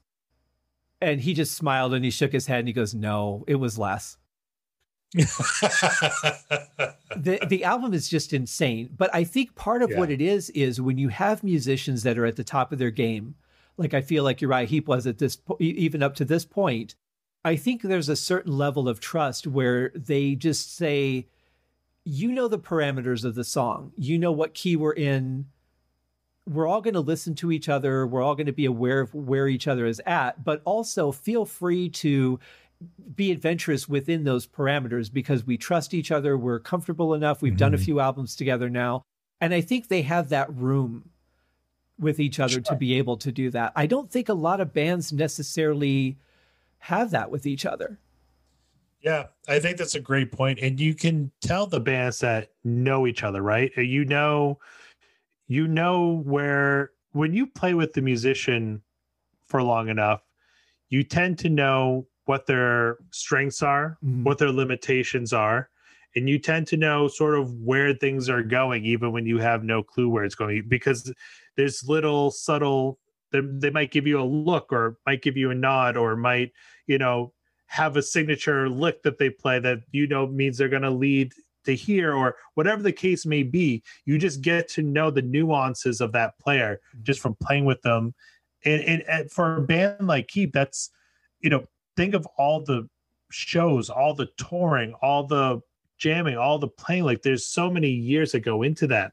And that's why i think you know you see most bands not every band but most bands do their best work two three four albums in because they need that time to develop and start clicking as songwriters and as performers and you just get to know each other a little bit better so you build up and eventually you plateau and reach sort of that artistic peak Yeah, I would I would definitely agree with that. And I think that too it's also learning to deal with the pressures on top of that. Like the record company Sure. saying, Well, you've got to get an album out in a month and you have to do this and you have to do that. And oh you yeah, you're gonna be on tour four nights a week while you're doing that. And you know, all the pressures, especially back in the seventies, that bands were just pushed to the limit by record companies. Um, there's so much pressure that people don't think about when they when they judge an album or a band. It's a lot to hold up to.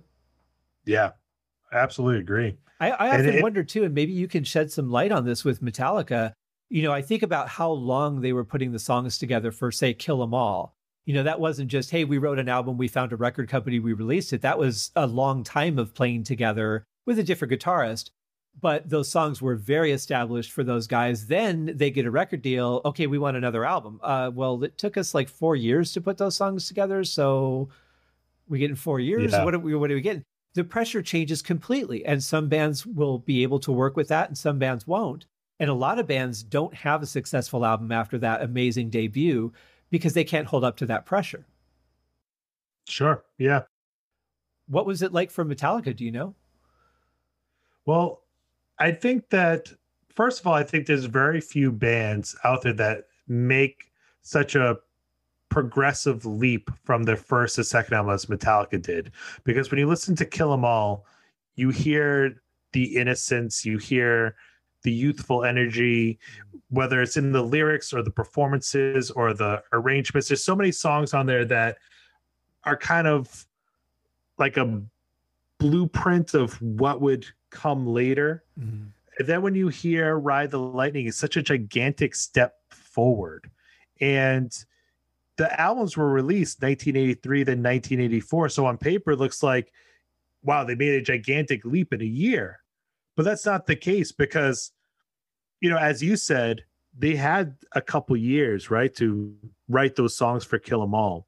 And but at the at the time they're writing Kill 'Em All and have those songs out, the, the writing process already started for Ride the Lightning. Sure. And so, you know, there's a, a, a larger window of growth and progression behind the scenes than it looks like it's on paper. But I mean, you mentioned before the you know the classical intro of to fight fire with fire. I mean, to compare, if you listen to Kill 'Em All from start to finish, which is basically just heavy, fast, energetic record, and that's the first thing you hear, and then you get two, you know, three songs in for whom the bell tolls, a more mid-tempo song, and then a ballad in Fade to Black, or as much of a ballad as Metallica did at that point, and then it ends with like an eight-minute instrumental. It's like this is like almost an entirely different band in a way, right? Yeah, well, you're right because "Hit the Lights," which is the first song on Kill 'Em All, is I'm telling you as if you don't know, but uh, but it's it's like it sounds like they're opening a concert, right? It's just got that uh, you yeah. know we just got on stage, the audience is warmed up, we're ready to go, we're we're just doing our warm up, versus uh, you know fight fire with fire, which is really more of a we really put a lot of thought into this music. We really you know we felt it, but we it's it's intellectual as well which you and don't get par- as much on on Kill 'Em All. Kill 'Em All is just like raw energy and power and excitement. Sure. Whereas I think uh, Ride the Lightning was a much more refined uh, set of songs. Absolutely, and part of that too is the recording process because sure. you know you're all those songs of Kill 'Em All, they literally, you know, were playing them in clubs, and then they got a little bit of money to make an album really quick. I think the whole album was recorded in, you know, I'll say I'll make up a number, but you know, a month, probably in a couple weeks. It was recorded, not written, but recorded in a couple weeks. And they only have a limited budget. I know that for a fact through interviews that, you know, the band was not even entirely happy with how the album sounded, but there was no money to go back and change anything. And it is it was what it was. But with Ride the Lightning, they were a little bit more established, had a uh, a little bit more money. They could take their time. They also went to Europe to record that album. They went to uh, Denmark, where Lars Ulrich's from, and things were a little bit cheaper there than they were in California. So they could afford to do more with the money that they had. So they were able to take more time to get the drum sounds, to get the guitar tones that they wanted. And that's when they really started focusing on, like, all right, what does it take to be in a studio and to be a band in the studio? That was really the beginning of that. And then you can see the progression of master puppets and so on and so forth especially through the black album. Mm-hmm. uh, but I think a part of that too is just the recording process of it and having, you know, the reality of, uh, you know, limits with money but in in time sure. and also too just having more knowledge of like all right we did it once. We know what it's like to be in a recording studio now. Mm-hmm. now we have this you know a producer who can work with us and teach us things and yada yada yada. Well that's that's what i was going to say was too is that they probably didn't really have a producer on the first album to tell them to edit them and they probably wouldn't have listened anyway. I mean they're young kids. Hey we got money. They want us. Yeah. we're going to do our songs our way But I also heard that part of the reason that they chose that particular studio for Ride the Lightning is because that's where Rainbow recorded Down to Earth, and they loved that sound so much they wanted to capture that with their band. Like they wanted to capture that atmosphere with their music.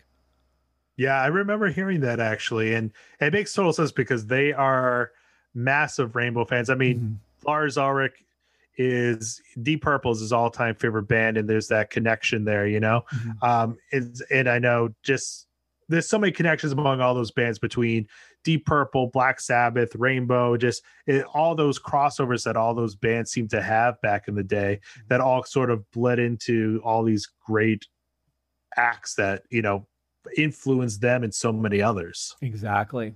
Well, let's get back to the song because I want to hear what happens next. Yeah, let's do it.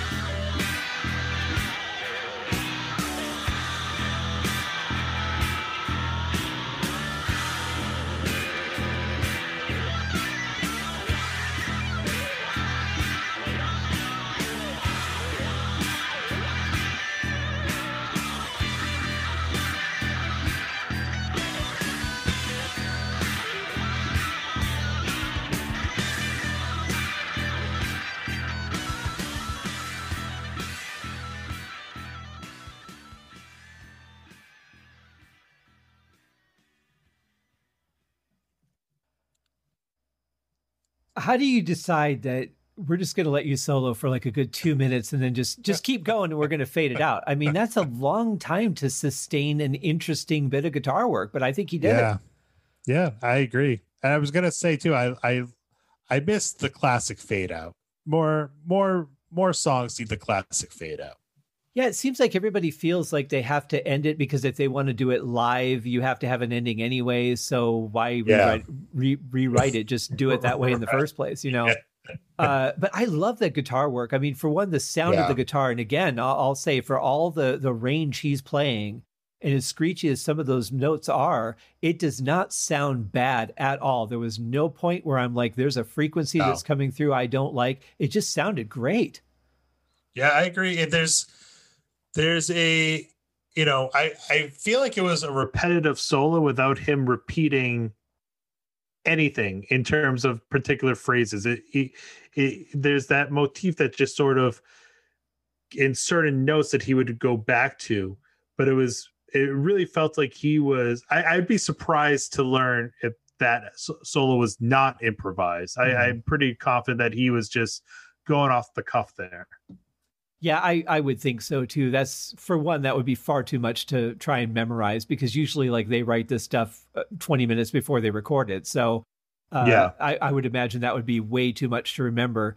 But I do feel it's very natural, and I know some of his solos yeah. are planned and some are not. I would I would venture to agree with you. This was probably not, but that's just so much energy to keep mm-hmm. up, especially when you don't have a beat that's driving behind you You know, it's it's really yeah, contrasting yeah. because he's playing aggressively with a very very simple beat behind him at a slower tempo. But I like the changes in the drums here and there. I like little bass licks that were thrown in there to keep it together. Yeah. Uh, it just it's so it's such a supportive band when it's somebody's time to shine.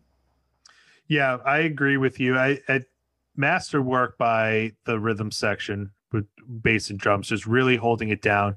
And you know, to go back to your point, uh, you know, the blues is all about emotion.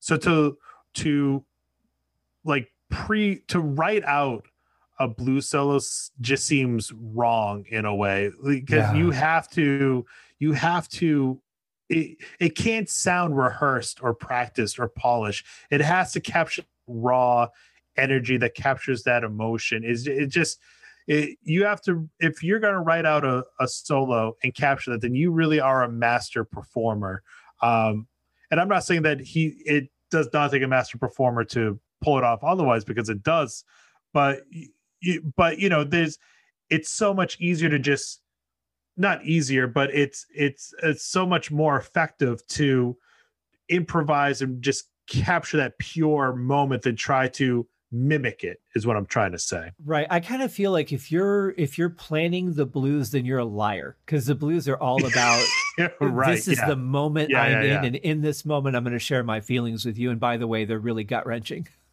yeah. And by the way i wrote this five years ago, and I'm here to bring it to you tonight, note for note. And uh... but the interest, and that's what I like about it is because you know there are guitar players that will memorize their solos, and this is the way people know it, so this is the way I'm going to sure. perform it. But you can't do that with blues. I, I, I mean, you could if people yeah. if you don't record it and people don't get a chance to hear it. But I really feel like most blues players and a lot of the best guitar players are like, here's just where I'm at right now while I've got you guys in front of me, while I'm standing here on this corner of the stage. Here's where I am, and that's what you're going to get. This is what the song is inspiring Absolutely. me to feel. And that's the best stuff to me. I, I don't, you know, I don't mind studio solos being planned if they're technical, if they make sense to plan at least sections of them. But uh, but a solo should just be here's what I'm feeling right now while I'm recording. Right. Yeah. Yeah, absolutely. Yeah. I agree. It's it's a good song though. I could totally see why you pick it. It's it's raw. It's uh it's it's definitely got a, a foundation to it that's that's just rooted in a, s- a simple strength that they just layer on because they're really good at layering. So I have a question for you. Yeah. Lyrically, is this song sort of left fields for Uriah Heep, or is this kind pretty much in line with a lot of the stuff that they were lyrically writing during this time period? That's a tough question. Um, I suppose the answer would be very subjective. Uh, for me, they're kind of all over the place lyrically. They'll sing about love, yeah. then they'll sing about war. Uh, those are two topics that they go back and forth on pretty pretty often.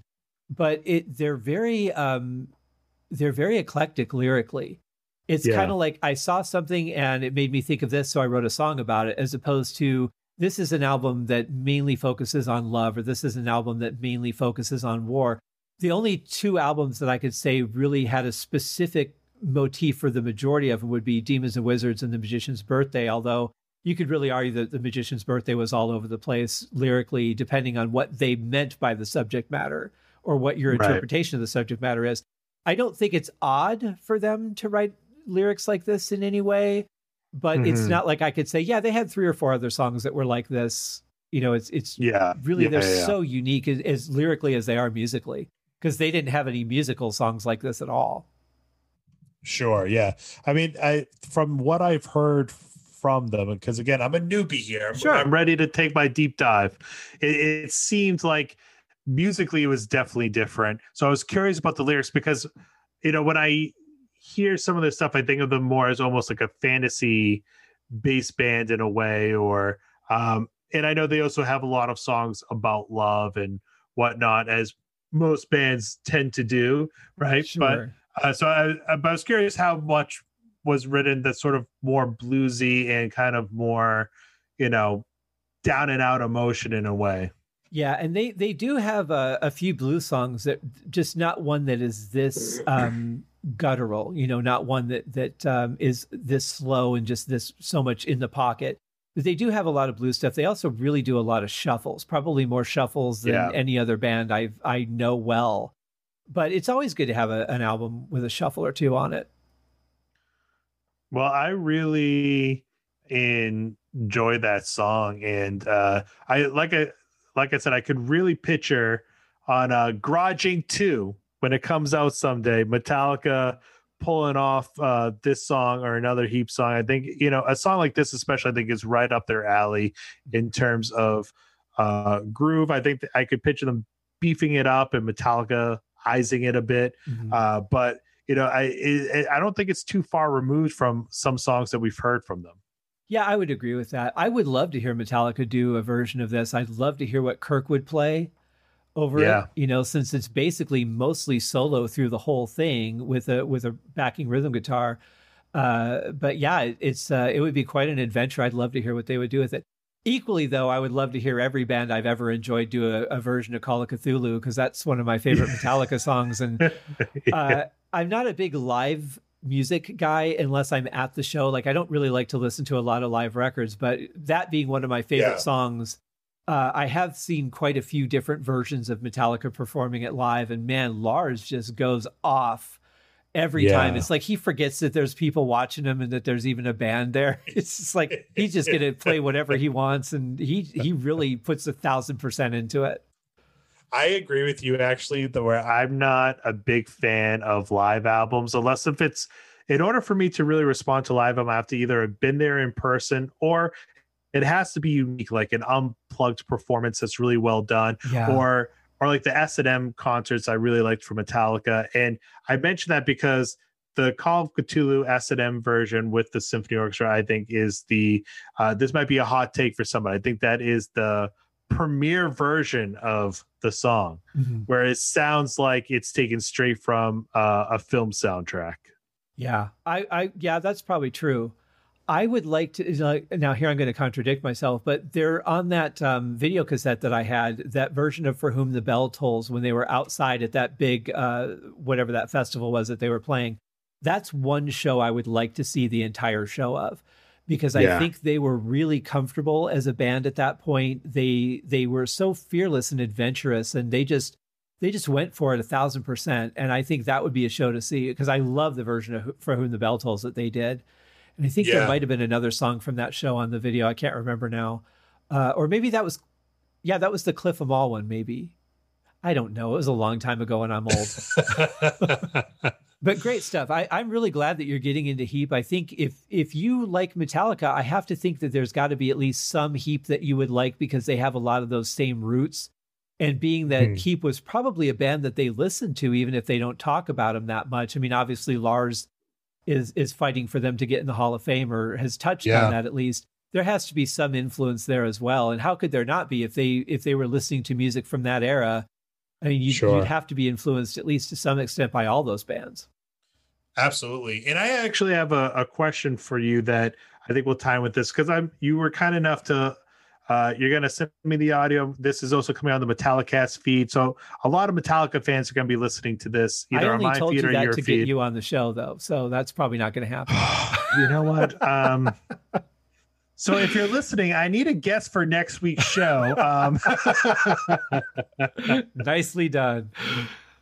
but um, if uh, you know, as the resident Uriah Heep expert here, uh, what would be like a definitive album that you would recommend as somebody's first Uriah Heep album? They wanna they wanna take a, a deep dive. Do they start at the beginning? Is there a, uh, you know, do they start at what you think is their finest album from start to finish? Is there a fan favorite album, or what? What what would you recommend as a starting point? Because there's so much Yeah. content out there. Yeah, there is. That's such a great question. Um, I would tend to go with doing it in chronological order, but their first album, Very Heavy, Very Humble, is uh, a little more eclectic because they were converting from another band. Their previous band was Spice, and it was basically the same band without their keyboard player that they got uh, right as they turned to Uriah Heep, which was Ken Hensley and he became one of the the primary writers. So the sound changed a lot, but there were songs that were left over from Spice that were put on the first album.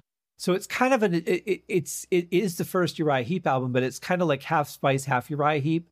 So I would mm-hmm. say, as much as I would say that's a great place to start, it might be throwing you off a little bit on what the band actually is because it uh, it, it is that sort of transitory period between sure. their old sound and the new sound. I would say their second album, Salisbury, would probably be the best place to start. Once you're a little more familiar with the band, maybe go back and, and listen to Look at Yourself or uh, a Very Heavy, Very Humble and uh, and kind of then see okay well this is where they came from. Now i understand how they arrived at salisbury but i think salisbury sure. would probably be where they really became a cohesive uriah heep. all right well there you go. So check it out. Because i, I am interested in uh taking a deeper dive myself like i said. Cool. Well i can say that the song salisbury itself is a uh is an incredible workout for any musician that plays on that song uh, it, it's 16 minutes long and it is just from one thing into another into another. It's one of the most amazing pieces of music I've ever heard.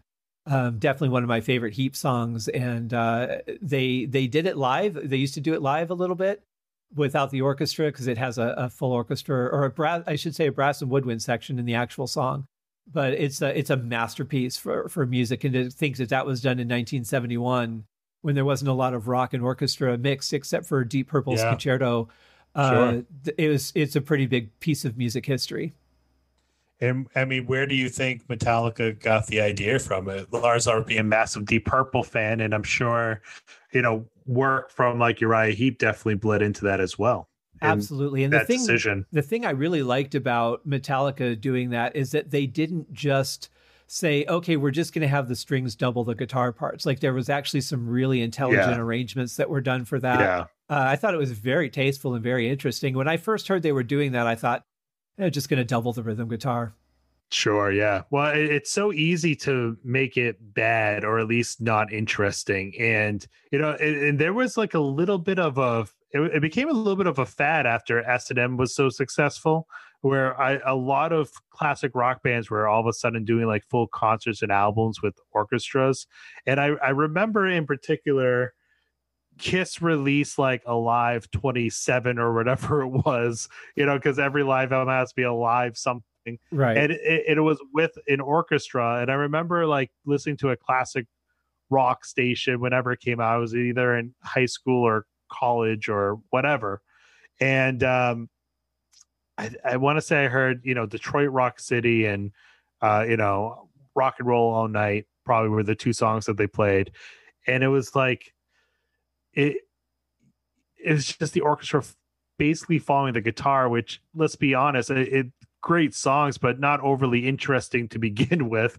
And it's like, it, it's like, you know, there's just not much to it. It's not much to sink your teeth into. It's really I know it's surprising coming from Kiss, but it really came across as just a gimmick. right? Yeah, who would have seen that coming? The thing yeah. is, is that that you know when Metallica did it, it made it cool again, and when they saw the the record company's sales on sure, on that yeah. album, of course, everybody's like, "Well, we got to do that."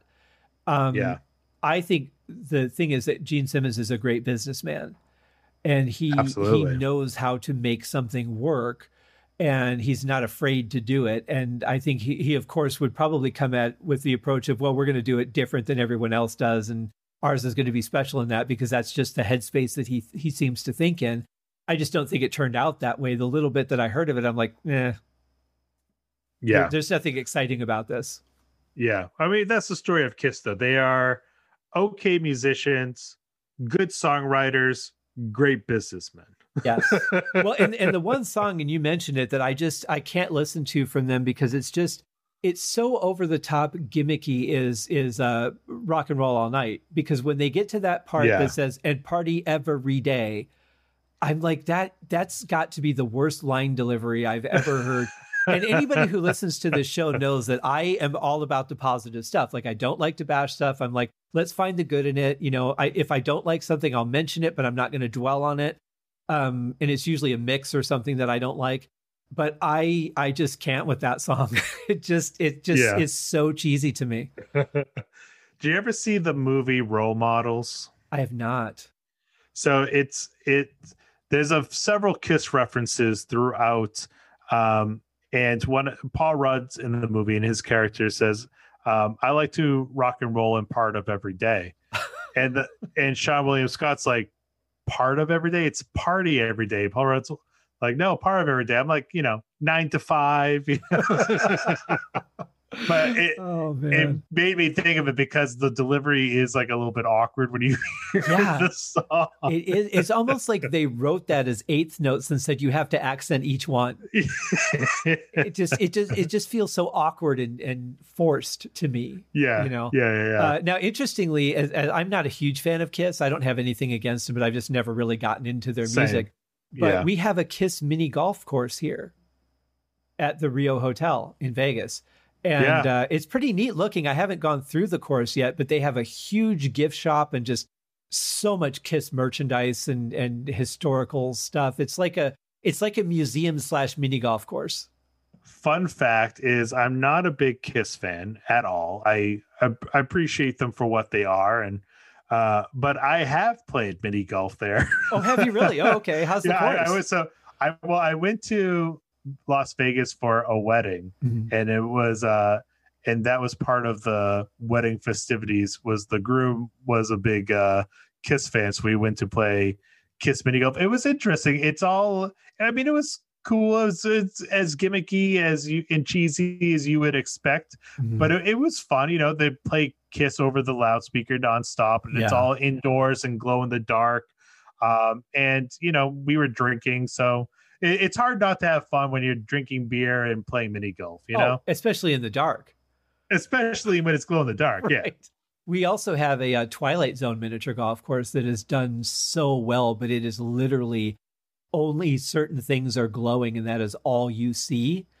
And Oh, it plays yeah. the Twilight Zone theme the whole time. so you're just like, I don't even know if I want to be here, but I'm gonna finish this course. you know, there's like a five foot Talkie Tina doll, and I'm gonna I'm gonna get that ball out of that hole as quick as I can you know, before somebody pulls her string. It's, it's the most surreal place I've ever been in my life. I love it. That's hilarious. Yeah. That I did not do, but I'll have to add that to the list. Yeah, it's only been here for a few years. Uh, I can't remember, like maybe three or four years since they opened it, but it's uh, over at um, Bally's Hotel. Yeah, over at Yeah. Bally's. So yeah, really cool thing to to experience. And then you walk out of the of the room and everything's just like bright and everything again and you're like I did did I was I actually just in there because I feel like I don't remember what happened for the last 45 minutes. It's just such a surreal thing. And I wasn't drinking that day, so to change that for next time. But man, I I'm so excited about your show. You've got how many episodes have you done now? Oh, I don't know. I, I'm on, you know, I think the next, I think this will technically be labeled episode 60, but I've done a couple like mini series that were not numbered and mini episodes. So I got to be close to, I'm guessing I'm close to 100 at this point, if not over. Yeah, that's awesome. And and you've you've dug into a little bit of their history. Like you did an episode on Samhain, which I really liked. I just did a uh, review of uh, November Coming Fire uh, on my other show not too long ago. Oh, nice. Uh, you, uh, Yeah. And they were the reason I got into them Yeah, in the yeah, first place. You know, obviously the Misfits connection and all that.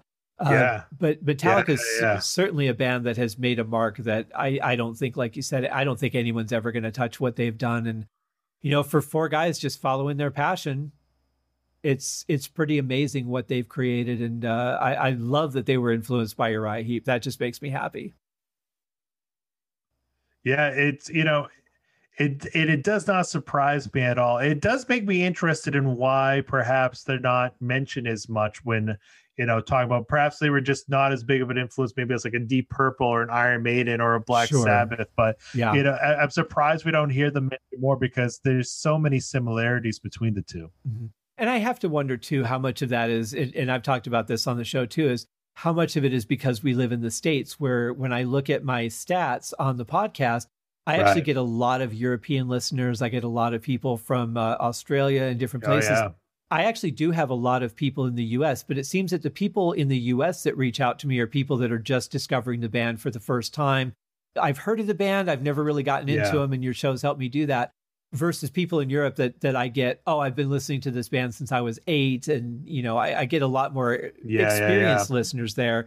And not so much in America. So if the podcast is helping people make that connection, then uh, I'm really happy to be able to help with that because it's a great band with a lot of great songs and um to to help people discover great music for me as a musician there that's a pretty great joy for me. Absolutely. I 100% agree. And I was actually thinking of that, you know, going to this recording how I feel like in the United States they're a little bit of a cult band. Mm-hmm. Um, you know, but you look elsewhere, Germany, wherever, and they're still and to this day massive and playing big venues and uh, you know really relevant in a much bigger part of that country's culture and history that they really get recognized for here. Because here, you know, they kind of had like a few minor hits and then mm. just you know you know it's just sort of uh, more of a footnote band here, which I think is a little bit unfortunate. Yeah, yet when I go to the two times I've I've been able to see them live, it was a packed house. You know, the first time they were headlining, oh, sure, the yeah. second time they were opening for Priest, but uh, it was it's awesome. just amazing to see everybody's there and they're feeling it and the energy's there in the crowd. It's yeah. like they're singing along. They know the band, and it's weird that we don't hear yeah. them spoken about as much. But yet at the shows, they're packed. They're there and with with experienced, knowledgeable fans. And I think part of it too is just how media presents itself, right? You have those little sound clips, those little sound bites where it's like, you know, if if you're on blabbermouth.net or whatever website, a headline where Lars Ulrich is talking about Black Sabbath or Iron Maiden or Deep Purple is going to get a few more clicks than if the headline reads Uriah Heep, you know? So that name gets pushed down into the body of the article or the press release or whatever. And that's just the unfortunate reality of the media. But I, I do think that Metallica are in a position now, like I said, to start with things like the Rock and Roll Hall of Fame and whatnot, where they are going to start uh, utilizing some of their power and fame to kind of bring more of these bands to their um, to the forefront because like you said you got into the misfits and stuff because of metallica and so right. did i mm-hmm. and, and, they they've been a champion for all these obscure more obscure bands that have influenced them it, diamond head is a band that basically would not have any career in 2021 if metallica never covered a handful of their songs. They basically owe their entire career to right. them. Yeah. The first one was uh, am i evil right?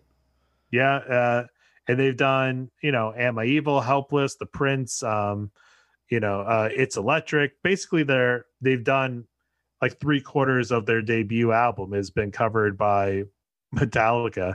And uh you know they're but they're still able to make albums and tour and they're they have they're one of those bands that you know have had multiple lineup changes and they have a different singer and stuff now but they're still out there as diamond head and it's really because of uh, Metallica, and I think Metallica has done that for a lot of bands and will continue doing that. And uh, even for bands that do not need them to, like an Iron Maiden, I think they have a shot at making to the Rock and Roll Hall of Fame this year. They've been nominated for the first time finally, mm-hmm. and I think they have a chance because of people like Metallica in their corner who are in the Hall of Fame and who are you know championing them and rooting for them and pushing for them.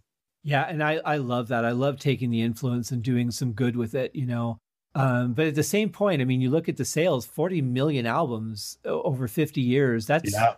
I mean, I'm happy when I have four listeners on Spotify monthly. you know, yeah.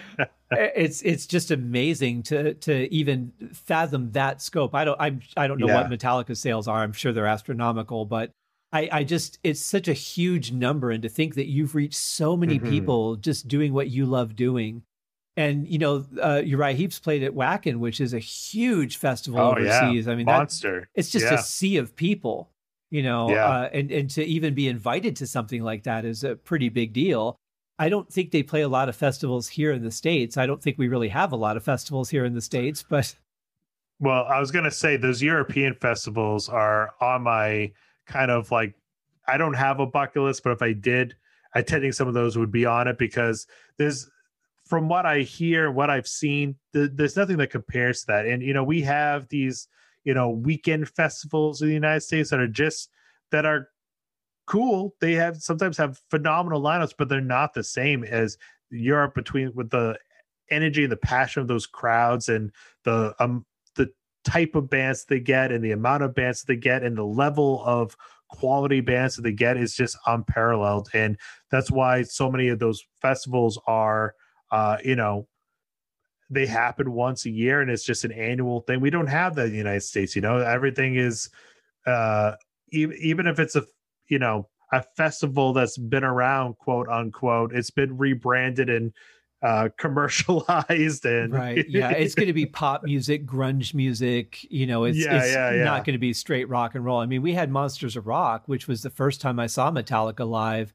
um, when they played with you know the scorpions and van halen and kingdom come and, Right, and, yeah. uh, and all that Dokken was the other band uh but it just it, it was good but it just didn't have the right mix of bands for me uh, but that's Yeah. just me personally. I know a lot of people were perfectly happy with that lineup. But yeah, there aren't a lot of festivals that aren't geared to be commercialized. It's not just, hey, we love these bands. We think they would sound good together. Let's get a show. It's Right. here's who will draw people. Here's the, like, I feel like things in the United States are much more strategic. And I feel like things in Europe are much more, let's make something really good and then people will go to it. yeah what a concept huh Oh, who would think that would ever work out? Well, You're Brandon, right. thanks so much for coming on the show. I look at the, the Oh. clock and we're hitting, uh, wow, we've been at this for a while. So it's going to be a couple of uh, different episodes that I'll air, but I'm going to air them all on Monday, one after another. Awesome. If it's, see, a lot of people listen to this show on their commute, on their jog. And if it's just one long thing, it's harder for them to pick up where they left off. So if I Yeah. break it into smaller pieces, even if I release it all together, it kind of helps them go, okay, well, I'll listen to this one because it's 25 minutes. Then when I go on my lunch break or afterwards, I'll listen to that one. So it just makes it easier to deliver it in smaller bites. Thanks so much for coming on the show. It's great. thank you so much for having me Oh, absolutely. You'll have to come back and uh, do another song. I would love to, and we'll have to. uh I'll have to have you on Metallicast for a true, you know, Metallica episode. Yes, I'm I'm into it for sure. Awesome. Thank you guys. I'll have uh, the link to Brandon's show in the show notes as uh, as I did. I just recently I don't know why I hadn't added you to my Monday uh, thank list, but you're on there now. Today's show is Monday, but I'm not. I mean, the episode's long enough. I'll put that in tomorrow's episode. But uh, yeah, thanks, man. It was such a good time. Great to talk to you, and uh, we'll do this again. Likewise, sounds good. Looking forward to it. Take care, buddy. Bye.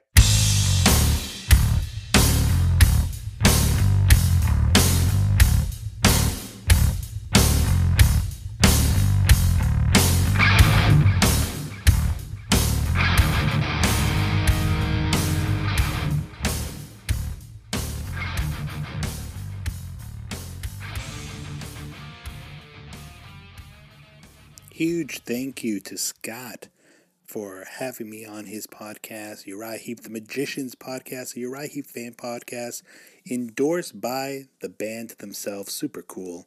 Um, please do me a favor, do Scott a favor, check out the links in the episode description and give his podcast a subscription, download on his feed as well. Follow him on social media at Heep Podcast on Twitter. And of course, if you're new to Metallicast, I would love if you could also give me a subscription, a download, a positive five star review on Apple Podcasts, and a follow on social media at Metallicast Spot on Facebook, Twitter, and Instagram. Until next time, ladies and gentlemen, metal up your ass. Yeah. Nut Experts.